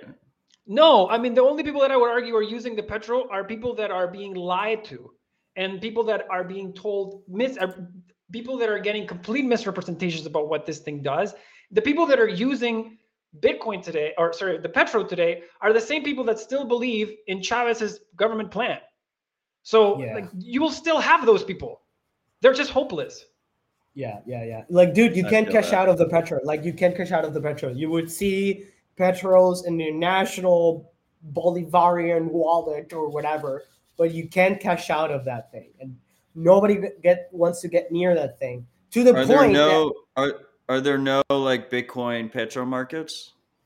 Or no, there, no Bitcoiner would be caught dead doing that. Like no real Bitcoiner would ever accept that. You know what I mean? Like they they know too much. They know so much better than to accept the petro. At least if if anybody that's taking the petro right now is trying to pull a fast one, thinking that they know more than someone else, uh, and most likely they're going to get cut. There's a saying in Spanish that I remember oftentimes that says, if you like butter, it's been butter in Venezuela used to come in a tin can. So um, there's uh, there's a saying that says if you like eating, if you like dipping your your finger into the butter can to eat the butter, you may cut yourself when you do that. And so what that is meant to say is if you like easy money and if you look at easy things like you will get cut like there is a very good chance you'll get cut because it's very risky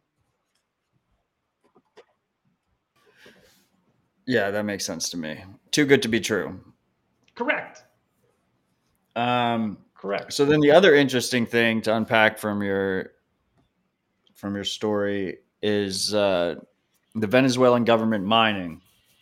So you said there's a government mining pool. Presumably, that mining pool is is not a public mining pool, so it's registered in the unknown. If you look at one of the mining pool charts, um, would you agree with the statement that the Venezuelan government is the single largest government based mining operation that exists in the world today? Uh, there's a I don't know Turkey, but there's a very good chance. Is is Turkey mining Bitcoin? Um, the government? They they have a, a, a pool as well. My understanding. Oh, I wasn't aware of that. Yeah, I believe they have a, right. Uh, a, a, a mining pool in Turkey. Right. So if I were to sure provide some insight, this. hit us. Like, look, look, Matt. this all brings this all of this amazing conversation that we've had so far between the three of us. It all brings back, if you notice, if you go deep into it, to 2017. 2017 was the year of hyperinflation in Venezuela 2017 was the year that dollarization started like ticking up in Venezuela. 2017 was the year that the Venezuelan government introduced their plans to, you know, launch a Petro. 2017 was the year when the Venezuelan regime got sanctioned by the US. And 2017 was the same year because of all that scene of events uh, that the Venezuelan government started, you know, seizing mining equipment you know, from people that were essentially mining Bitcoin in the country. Because for for a great period of time that was like a black hole year dude in in venezuela. And it, you know the government not being able to move their dollars their euros deposited in eu bank accounts their gold deposited in gold vaults right in england their dollars deposited at Citibank in in in the US. I'm sorry. So what else? What else could you do to finance yourself other than using the already almost like wiped out local currency? Mine Bitcoin with your cheap electricity rates. And before you started figuring out, you know, as a government, right? Like how how am I gonna buy this mining equipment? Where does this actually come from? How do I set up this? What if it was essentially trying to tap into the already existing mining infrastructure that was that was built in the country, and so tapping into private individuals that would try to agree to go rogue. To Mauricio's point, and did not agree, you your mining equipment was just seized. So it was easier I, to extort individuals exactly, or pressure exactly. individuals than start yes. from scratch. Exactly. Yeah, and so and one one thing that I will say that I that just to challenge the idea that Venezuelan government could be mining Bitcoin is one, they are the most inept and incompetent group of people I have ever come across. So I do not know that they even have the capacity to organize themselves to mine for their own collective good. I have a feeling that a lot of these miners were ad hoc assigned to their top cronies so that they could mine for themselves and they would have to and they would basically come off the payroll. Right. So I think they've given a bunch of uh, generals or army this or army that, a, like a, a, set amount of miners to sort of, you know, keep them happy. But I, I, I, there are two things that I know to be true. One is these are very short-term oriented and and not very sort of intelligent in terms of financing. And the second one is they, I don't think they have the capacity or the resources to have invested or grown beyond the machines or the assets that they uh, extorted from people that had already done that work. Basically, is they saw something that was working and they took it, but they are incapable of building something that works from scratch. Yeah, I mean that makes sense to me. Um, I guess in a lot of ways, probably even excluding Bitcoin, right? When when someone says like the Venezuelan government, it's really a collection of cronies, right? Rather than like some. It depends on who you ask, but for sure, in my view. Um, So, I mean, the story of Venezuela is really interesting, especially how it relates to Bitcoin and the broader ecosystem there, um, where it's like almost it's a story of the people getting fucked by their local, uh, their their local, you know, their local economy, and then it's a story of the government getting fucked by the global economy, right? Like uh, the global financial system, like the local financial system failed the individuals and then the global financial system failed the government both at the same time and both kind of moved towards Bitcoin and the greater ecosystem. Yeah, I, I, would challenge this idea that the, the, the, the, world, the financial world failed Venezuela. I, I think Venezuela was, uh, Venezuela was responsible for their own failure. Uh, they uh, they had they still have all the resources to do things right, but they just chose not to. And well, I uh, meant like specifically like the gold in the UK vaults, uh, European bank accounts, stuff like that, right? Yeah, and listen, at the end of the day, this this is a very difficult thing for me to answer because I'll speak very candidly. Okay, um, when you are in a country and and you see a, a, a, government literally chase a group of people out of the country and rob every opportunity that they had take away their factories make it impossible for them to hire people make them unable to access financing make them unable to buy dollars you are essentially kicking people out of their own country um, and you're doing this not through democratic means you're doing this by force. Um, you're doing this as you're getting millions of people on the street protesting. And when people go out and protest, what did you do? Maduro went out and shot them. I had friends literally, and this is going to sound dramatic, but I actually had friends, people I knew, died in protests trying to get a recount of our election that was clearly stolen. When you see a group of criminals chase a group of hardworking, honest individuals out of their own country, and you see what they're trying to do, I do not, I have a really hard time, uh, uh, even though I am a Bitcoiner, and even though I believe in open, permissionless access to transactions, I do think that there is the possibility that very, very bad agents can get circumstantially a lot of power. And we, as a global society, should have checks and balances so that we can bring that bad agent or prevent that bad agent from causing damage in other parts of the world. And I thought, as a Venezuelan, we have been going through this for 20 years. 25 years this has been going on for or Chavez came in in 99. That's been 23 years. 23 years, man. In 2017, that was five years ago, after we had already been going through the grind for 18 years. For the first time ever, the US government stood, stood up and said, What you are doing is wrong. The, the government of Venezuela should not be called the government. They should be called a group of terrorists. And they sanctioned them. And you know how that made me feel? Like there was a little bit of justice in the world. And of course, it didn't work because they're still there. They kicked out my family, they kicked out Ale, they kicked out all of us. And they've separated all of our families, they've broken our finances, they've given us a new life, sure, in a different country, all separated. But I worry about the, the world losing its ability to I would say without the use of force, because you can still coerce somebody by by twisting their arm financially without having to go use force.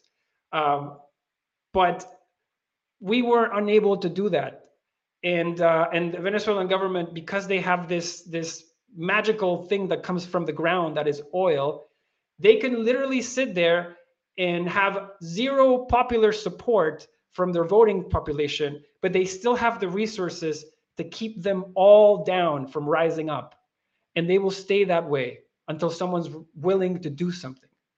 Um, and we won't. So for us in Venezuela, that just means we have to write off the fucking country, and we had to leave uh, because we knew nobody was going to come in and do things right. So I I I do not think that Venezuela not being able to access their gold or their dollars is necessarily all that bad because if they had, I don't know what would have happened in Venezuela.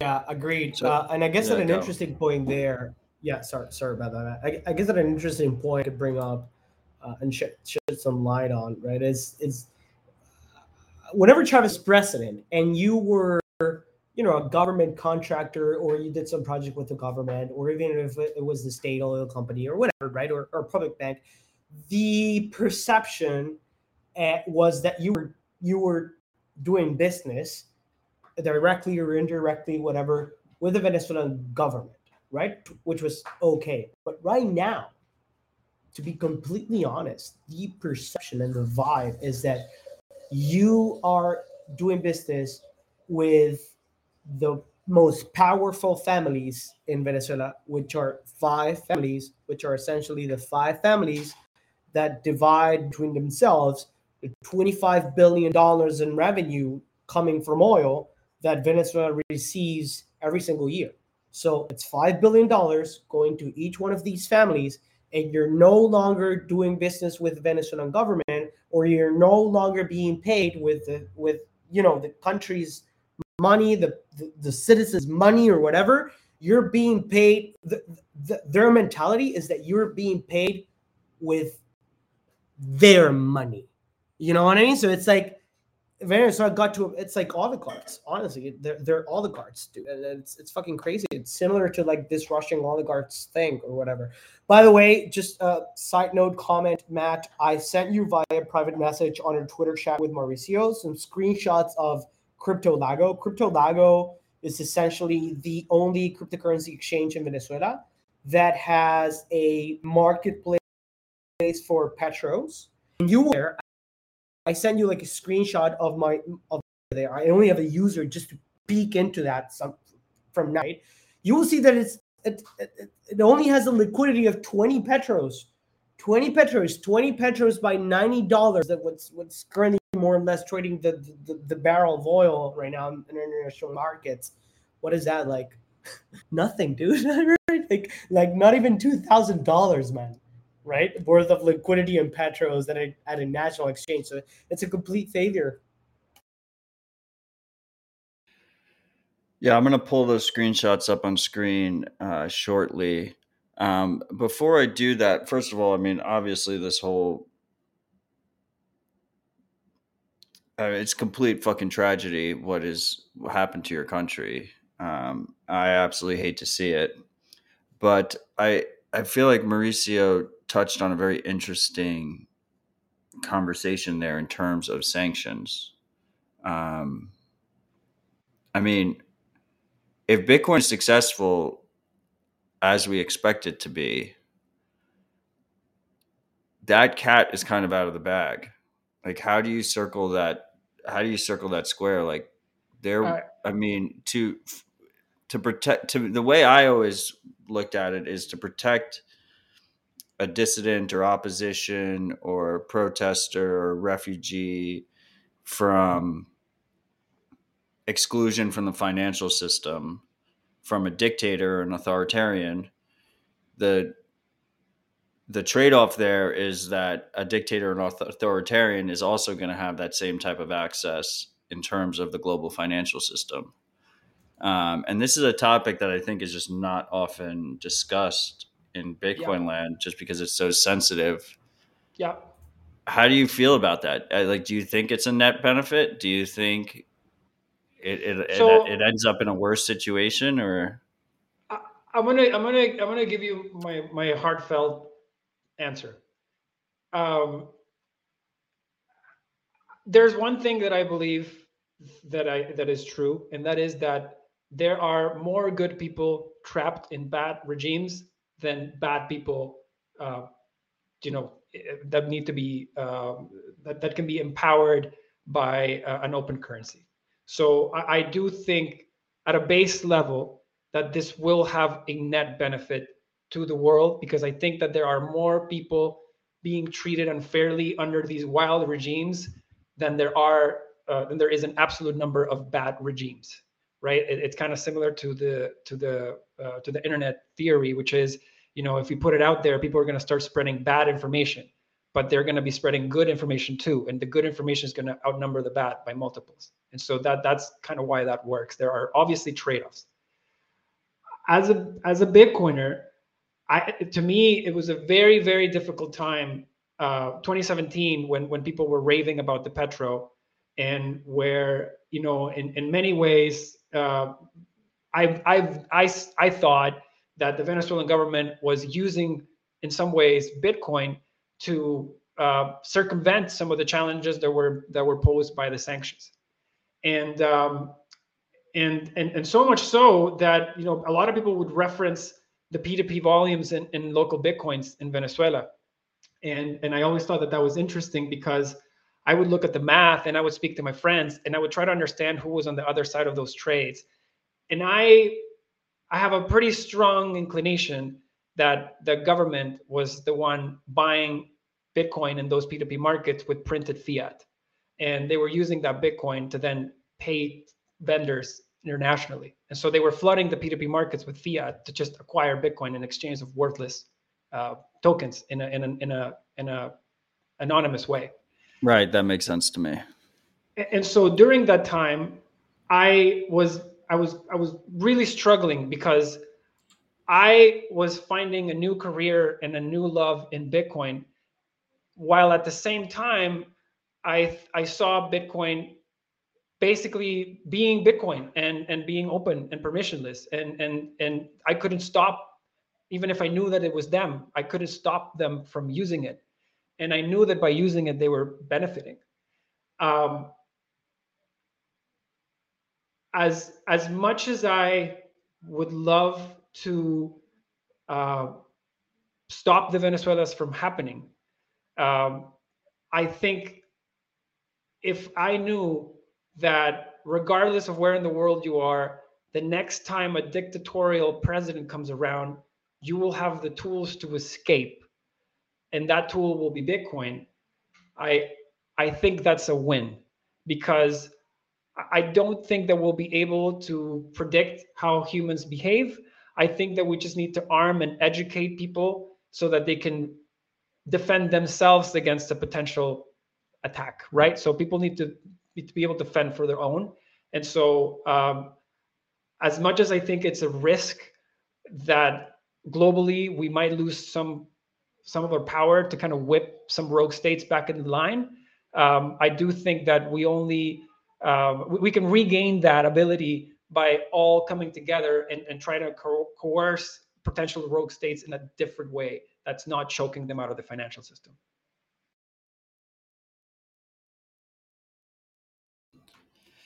Yeah, I mean that makes that uh, we're uh, we're on the same page on that. I mean, I mean, a lot of ways the way I tend to look at it is maybe it's a little bit different with the Venezuelan government.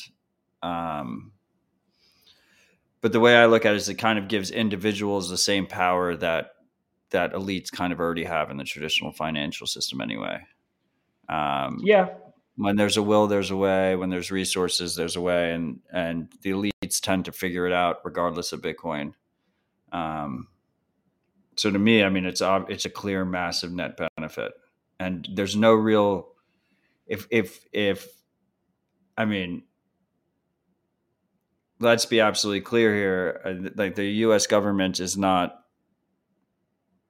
is not this bastion of of good judgment and uh, reason and fairness. Uh, there's a lot of misjustice that has happened that happens in the traditional financial system that is practically run by the U.S. government. So if you want to guarantee individuals' rights, uh, there's really no way to do it unless you guarantee everyone's rights in a properly permissionless way. So there's really no alternative. There's no alternative where bad people get blocked, but good people don't. So ultimately, you just need to build a system where no one can control it, period. and anyone can use it regardless of where they stand morally or ethically. Yeah, it's a, it's it's it's leveling the playing field, right? In many ways, it's it's making their reserve asset the same as your reserve asset, and and you have equal access and equal information to what's going on with that asset. Right. Um, so I mean, we're getting close to the two-hour point uh, where I like to try and, uh, you know, keep our discussions to. But before we do, I mean, I El Salvador has been a massive uh, topic of conversation with how they adopted legal tender, um, and also just you know how President Bukele over there is running things. I'm curious with like your experiences, both of your experiences with Venezuela, Latin America in general. Like, how do you view the whole El Salvador movement towards Bitcoin? How do you view Bukele specifically and his regime? Like, what are your thoughts there on on what maybe we might see over the next two years? What are your thoughts over what we've seen over the last year? Pretty curious. Right. So, I mean, Mauricio and I went to El Salvador to rep- represent Ledn at, at La BitConf, right? That, that, this was recently in November. I think it look, right. look as a, as a Venezuelan, right, and, and taking into consideration that regarding South America, uh, uh, Venezuela is the country with the highest percentage of, uh, of, of citizens and families, in this case, families, owning a bank account, right? So in the case of El Salvador, Venezuela has like 30 million people. Almost, almost 100% of Venezuelan families own a bank account. So maybe your son doesn't have a bank account, maybe your your wife doesn't have a bank account in certain cases, but as a family, you have a bank account, right? In the case of El Salvador, it's completely different, right? So, like only 1.2 or roughly 1.5, I don't recall the exact number of people on a bank account uh, in a country that has over 6 million people, right? Over population of over 6 million people. So, the thing is that El Salvador right? If we take into account the numbers that were being provided from the Venezuelan, uh, the, the, the El Salvadorian government, right?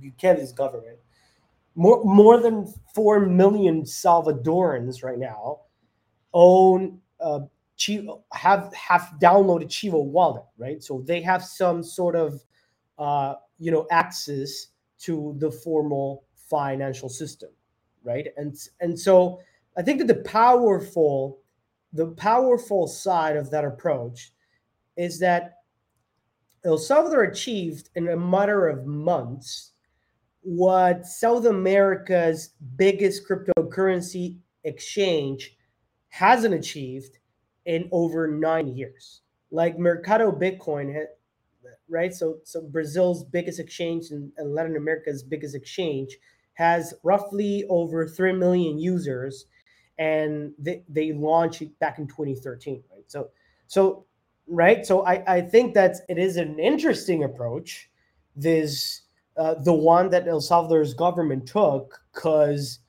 they literally banked over 4 million people again in just like what two months and and, you know the the biggest the the biggest private cryptocurrency company of the continent wasn't able was wasn't able to do that, right? So uh, if you ask me, it's it's a it's an interesting way, and it's just initial stage. It's just at its initial stages, right? Like, of course, this like we could dive into you know what we already discussed that this this part of the world has volatile volatile economies volatile governments governments can be thrown out or whatever but it's more of like a political, pure political discussion, right? So, so I guess that uh, it has positive things, just like anything, it has trade offs.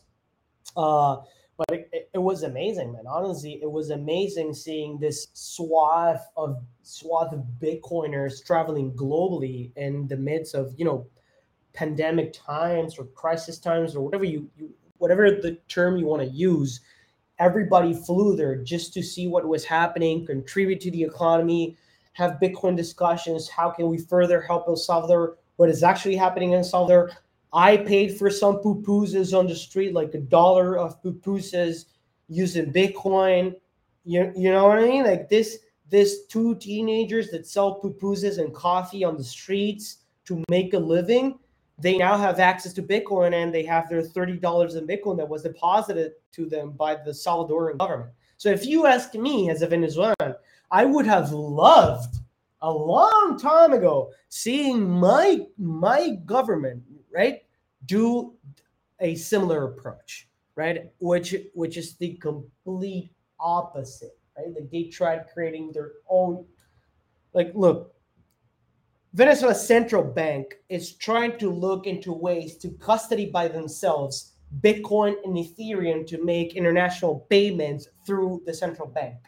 They even at some point evaluated, you know, like issuing a Petro on the Ethereum blockchain, the Dash blockchain, whichever blockchain, whatever. You know what I mean? Like, and and they they came back to the same conclusion that was we can only do this at some point with Bitcoin with like RGB smart contracts or whatever, you know what I mean? Like, but if we do that, we're just gonna be we're just gonna be losing some of our power and we're gonna be giving that back to the people and we're gonna be doing free marketing for Bitcoin. And that's not and that's a pretty much de- at least a more democratic approach to it than issuing your own sovereign cryptocurrency that nobody knows where it lives in and that is backed by your you know national reserves that you pretty much control by yourself whatever so if you ask me i i feel invigorated you know and, and i felt you know this this vibrant passion when i went to el salvador just to meet other bitcoiners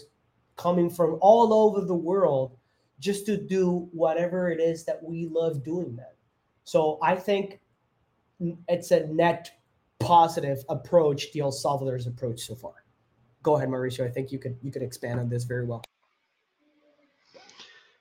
Yeah, thank you, Elliot. No, I think so. The, first off, I want to say kudos to the Lightning Labs guys. I came back from El Salvador, an absolute Lightning believer. Um, it was crazy to see it in the wild, uh, and and it's just amazing to see how the fees are basically zero. So I, I came back a very much a Lightning believer. I, I I didn't have a chance to like be uh, interact too much with Lightning before the trip, but when I saw how people were using it, I, I it really changed my view. Um, what I will say, uh, as Venezuelans, we're very jaded by politics, um, and we've seen politics essentially look great one day, and six months later, the entire country hates you, and you're you know you can't be voted out, and so that all can change very quickly in terms of politics. I think it was uh, um, it was a very interesting move from their part. One one thing to consider is El Salvador did not give up seigniorage rights by adding Bitcoin. They never had seigniorage rights to begin with because they were dollarized. So it's easier in some ways for El Salvador to adopt Bitcoin than it is for someone that has their own local currency. Because by doing that, El Salvador isn't making their own currency look like crap. It's making the dollar potentially look like crap um, as as its value inflates away against Bitcoin. So in that sense, I think it's it's very forward looking. It's it's it's it looks like a genuine attempt to help the people of El Salvador because as a government, you're introducing a currency that you cannot control or manipulate. So I thought that was pretty interesting. What I what I the only thing that I worry about, or one of the things that I worry about, is um, one is this idea of Bitcoin becoming politicized. So I, I don't think we should have politicians lead Bitcoin because what that when that happens, you'll have one political party that is very pro Bitcoin. The other one will take the natural opposing view, which is anti Bitcoin. And I think that as the democracy kind of ebbs and flows between the two, that could hurt Bitcoin in the long term. I would love to see a fully bipartisan support for Bitcoin in, in any sort of you know house of government because that ensures that there's not going to be this passing of the baton between the pro Bitcoin and the non pro Bitcoin groups. So um, that that concerns me a bit that we're trying maybe we could potentially pigeonhole Bitcoin into one side of the political group and and, and essentially not get the full benefit of having a bipartisan support on the two. Um, And the other one, which is you know Matt, going back to this sanctions uh, uh, world, the, the the El Salvador bond is a very interesting development in the sense that it will be if it, if it's successful or when it's successful, I do believe it will be successful. Um, it will be the first time that a sovereign country has raised debt, sovereign debt, outside of the rails of the traditional finance world, i.e., the IMF, i.e., the US controlled bond markets. Um, I think that right now it sounds a bit benign when we see El Salvador raising these bonds and blah, blah, blah, and we all like their sort of project that they're behind. But what that what quickly will follow is a every other rogue state that has been blocked out of these financial markets is going to try to do the same. And so going back to the point we had earlier around around sanctions, I, I think there's a lot of um, unintended consequences that that some of this could have that are you know it, it warrants a conversation.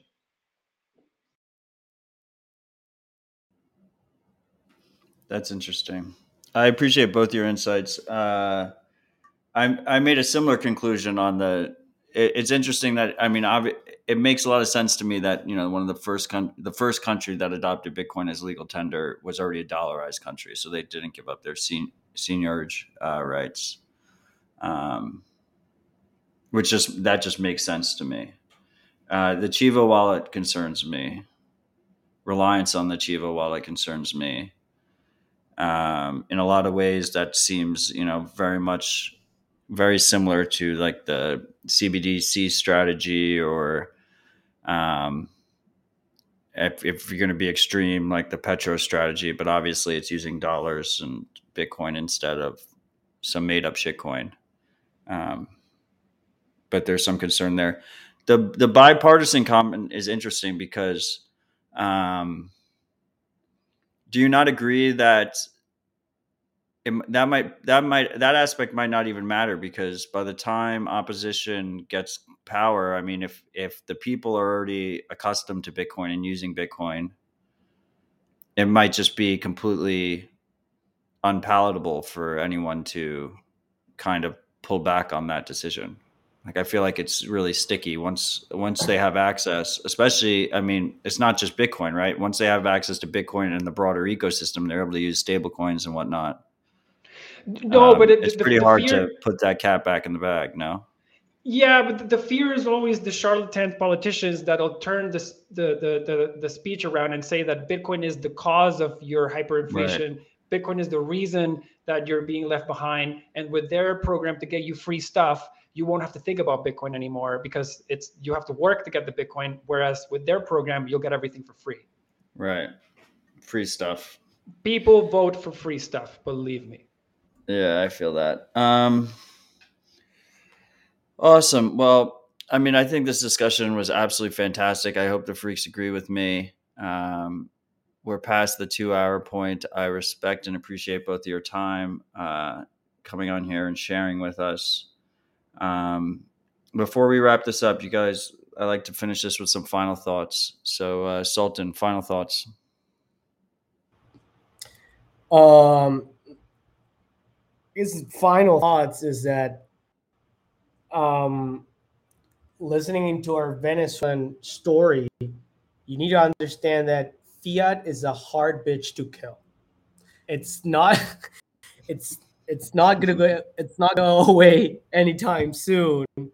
Um, so you better keep stacking Sats because you're doing the right thing by doing it, and ultimately just be wary out there. Honestly, uh, nobody's coming to save you, and I do feel that um, we still haven't felt the the true need as a I say as a global community to get into a we have to build until we die like vibe but i think that at some point with more government pressure and etc that could become a thing.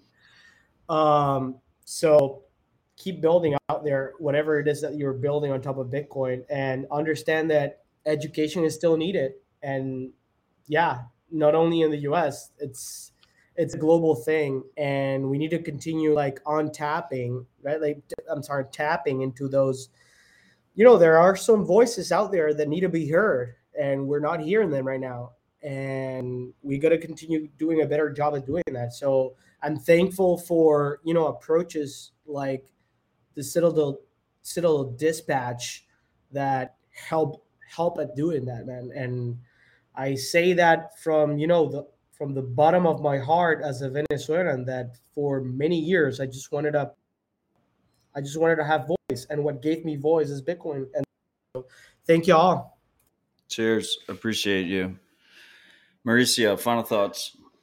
Ah man, final thoughts. Um uh, you know, I, I I think it's easy to think about all the the the stuff that is kind of falling apart around the world. Uh, but I, I, what I do love about Bitcoin is that it does it feels like it's the complete opposite. It feels like we're actually rebuilding the entire system from the ground up in a way that we uh, you know we want to see into the future. So I, I, I just think being in this industry has has shifted my perspective into the world is ending to we're rebuilding the world into a better place. And so I I uh, yeah, I just want to uh, uh, thank you all for for for you know making Bitcoin what it is today. And and you know, four years ago, three years ago, we uh, you know I was I was listening to these podcasts just the same way many people are. And and Bitcoin is so new and is so filled with opportunity that um, I, I think the best way to make sure that it goes in the direction that we want is to be involved and stay involved and to and to always have a say. I think one of the biggest problems with politics is we've all become so disenfranchised with politics. We always we, we feel like it's it's not good enough for us to deal with. Someone else has to deal with it. And and when that happens, you get that someone else in power. And that and that is much always way worse than if you had stayed and try to try to express your view. So I would encourage everybody to to be, get involved in Bitcoin and continue defending their beliefs so that we can play your role in, in keeping Bitcoin in the direction we all want it to be. Thanks, Mauricio. Very well said. So I just wanted to thank our guests. Thank you for your time. Thank you for all your work. Uh, it is appreciated. I wanted to thank the freaks for joining in for another Citadel Dispatch. Uh, Dispatch is is meant to model the open source projects that we so much rely on today, and we will rely on going forward if we want this movement to be successful and with that it means i'm relying on on you freaks to to support the show to provide feedback to participate. All those links are available at citadeldispatch.com don't hesitate to reach out. Join the chat. The link is there. Subscribe to the podcast. Um, all the archives are there. There's links to support the show using bitcoin at the end of the day, it's all about you guys. I think together we can truly make this world a better place. Hopefully, put some of these stories behind us rather than relive them over and over again in the future. Um, thanks for joining us, guys. I really do appreciate you. No, likewise. Thanks for having man. us, Matt. Thank, thank you for the opportunity, dude. Cheers. Until next time, I look forward to meeting you guys in person someday. Farewell, my friend. Cheers.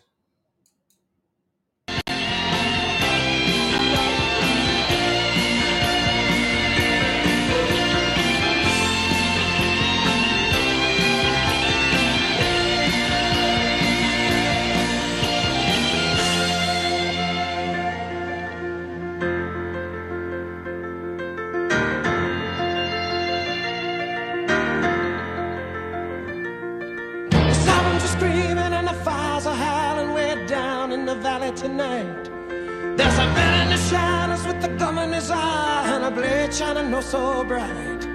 There's evil in the air and there's thunder in the sky and a killer's on the bloodshot streets. Oh, I'm down in the tunnel with a deadly horizon. Oh, I swear I saw a young boy down in the gutter. He was starting to foam in the heat.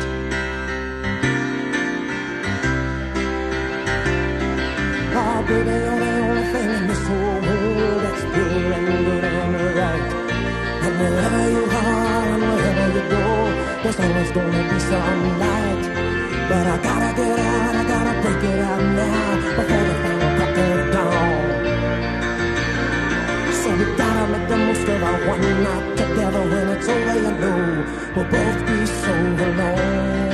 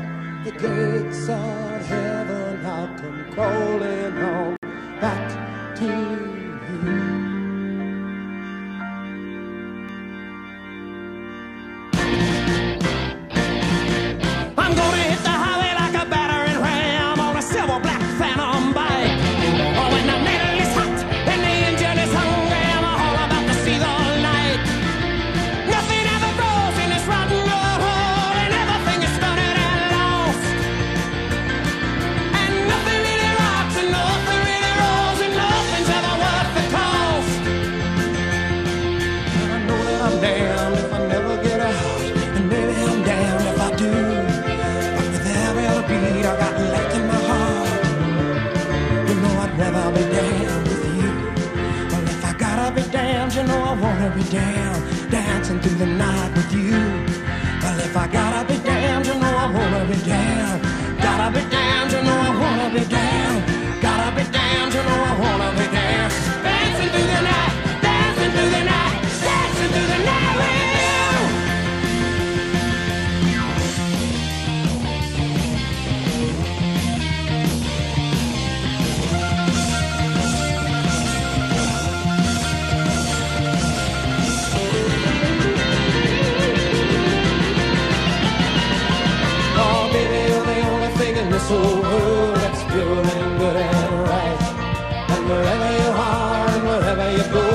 There's always gonna be some light.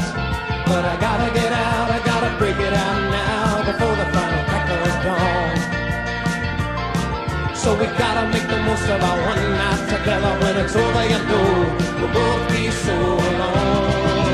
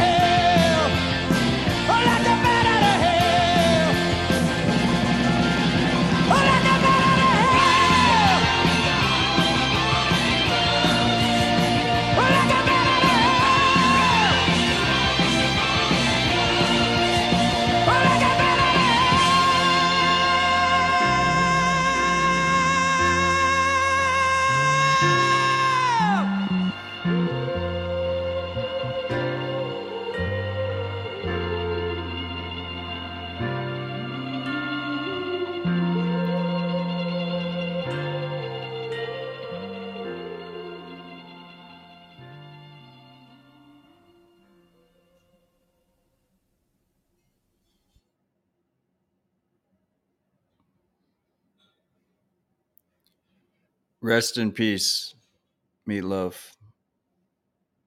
Love you, freaks. See you next week. Stay humble, stack sets. Cheers.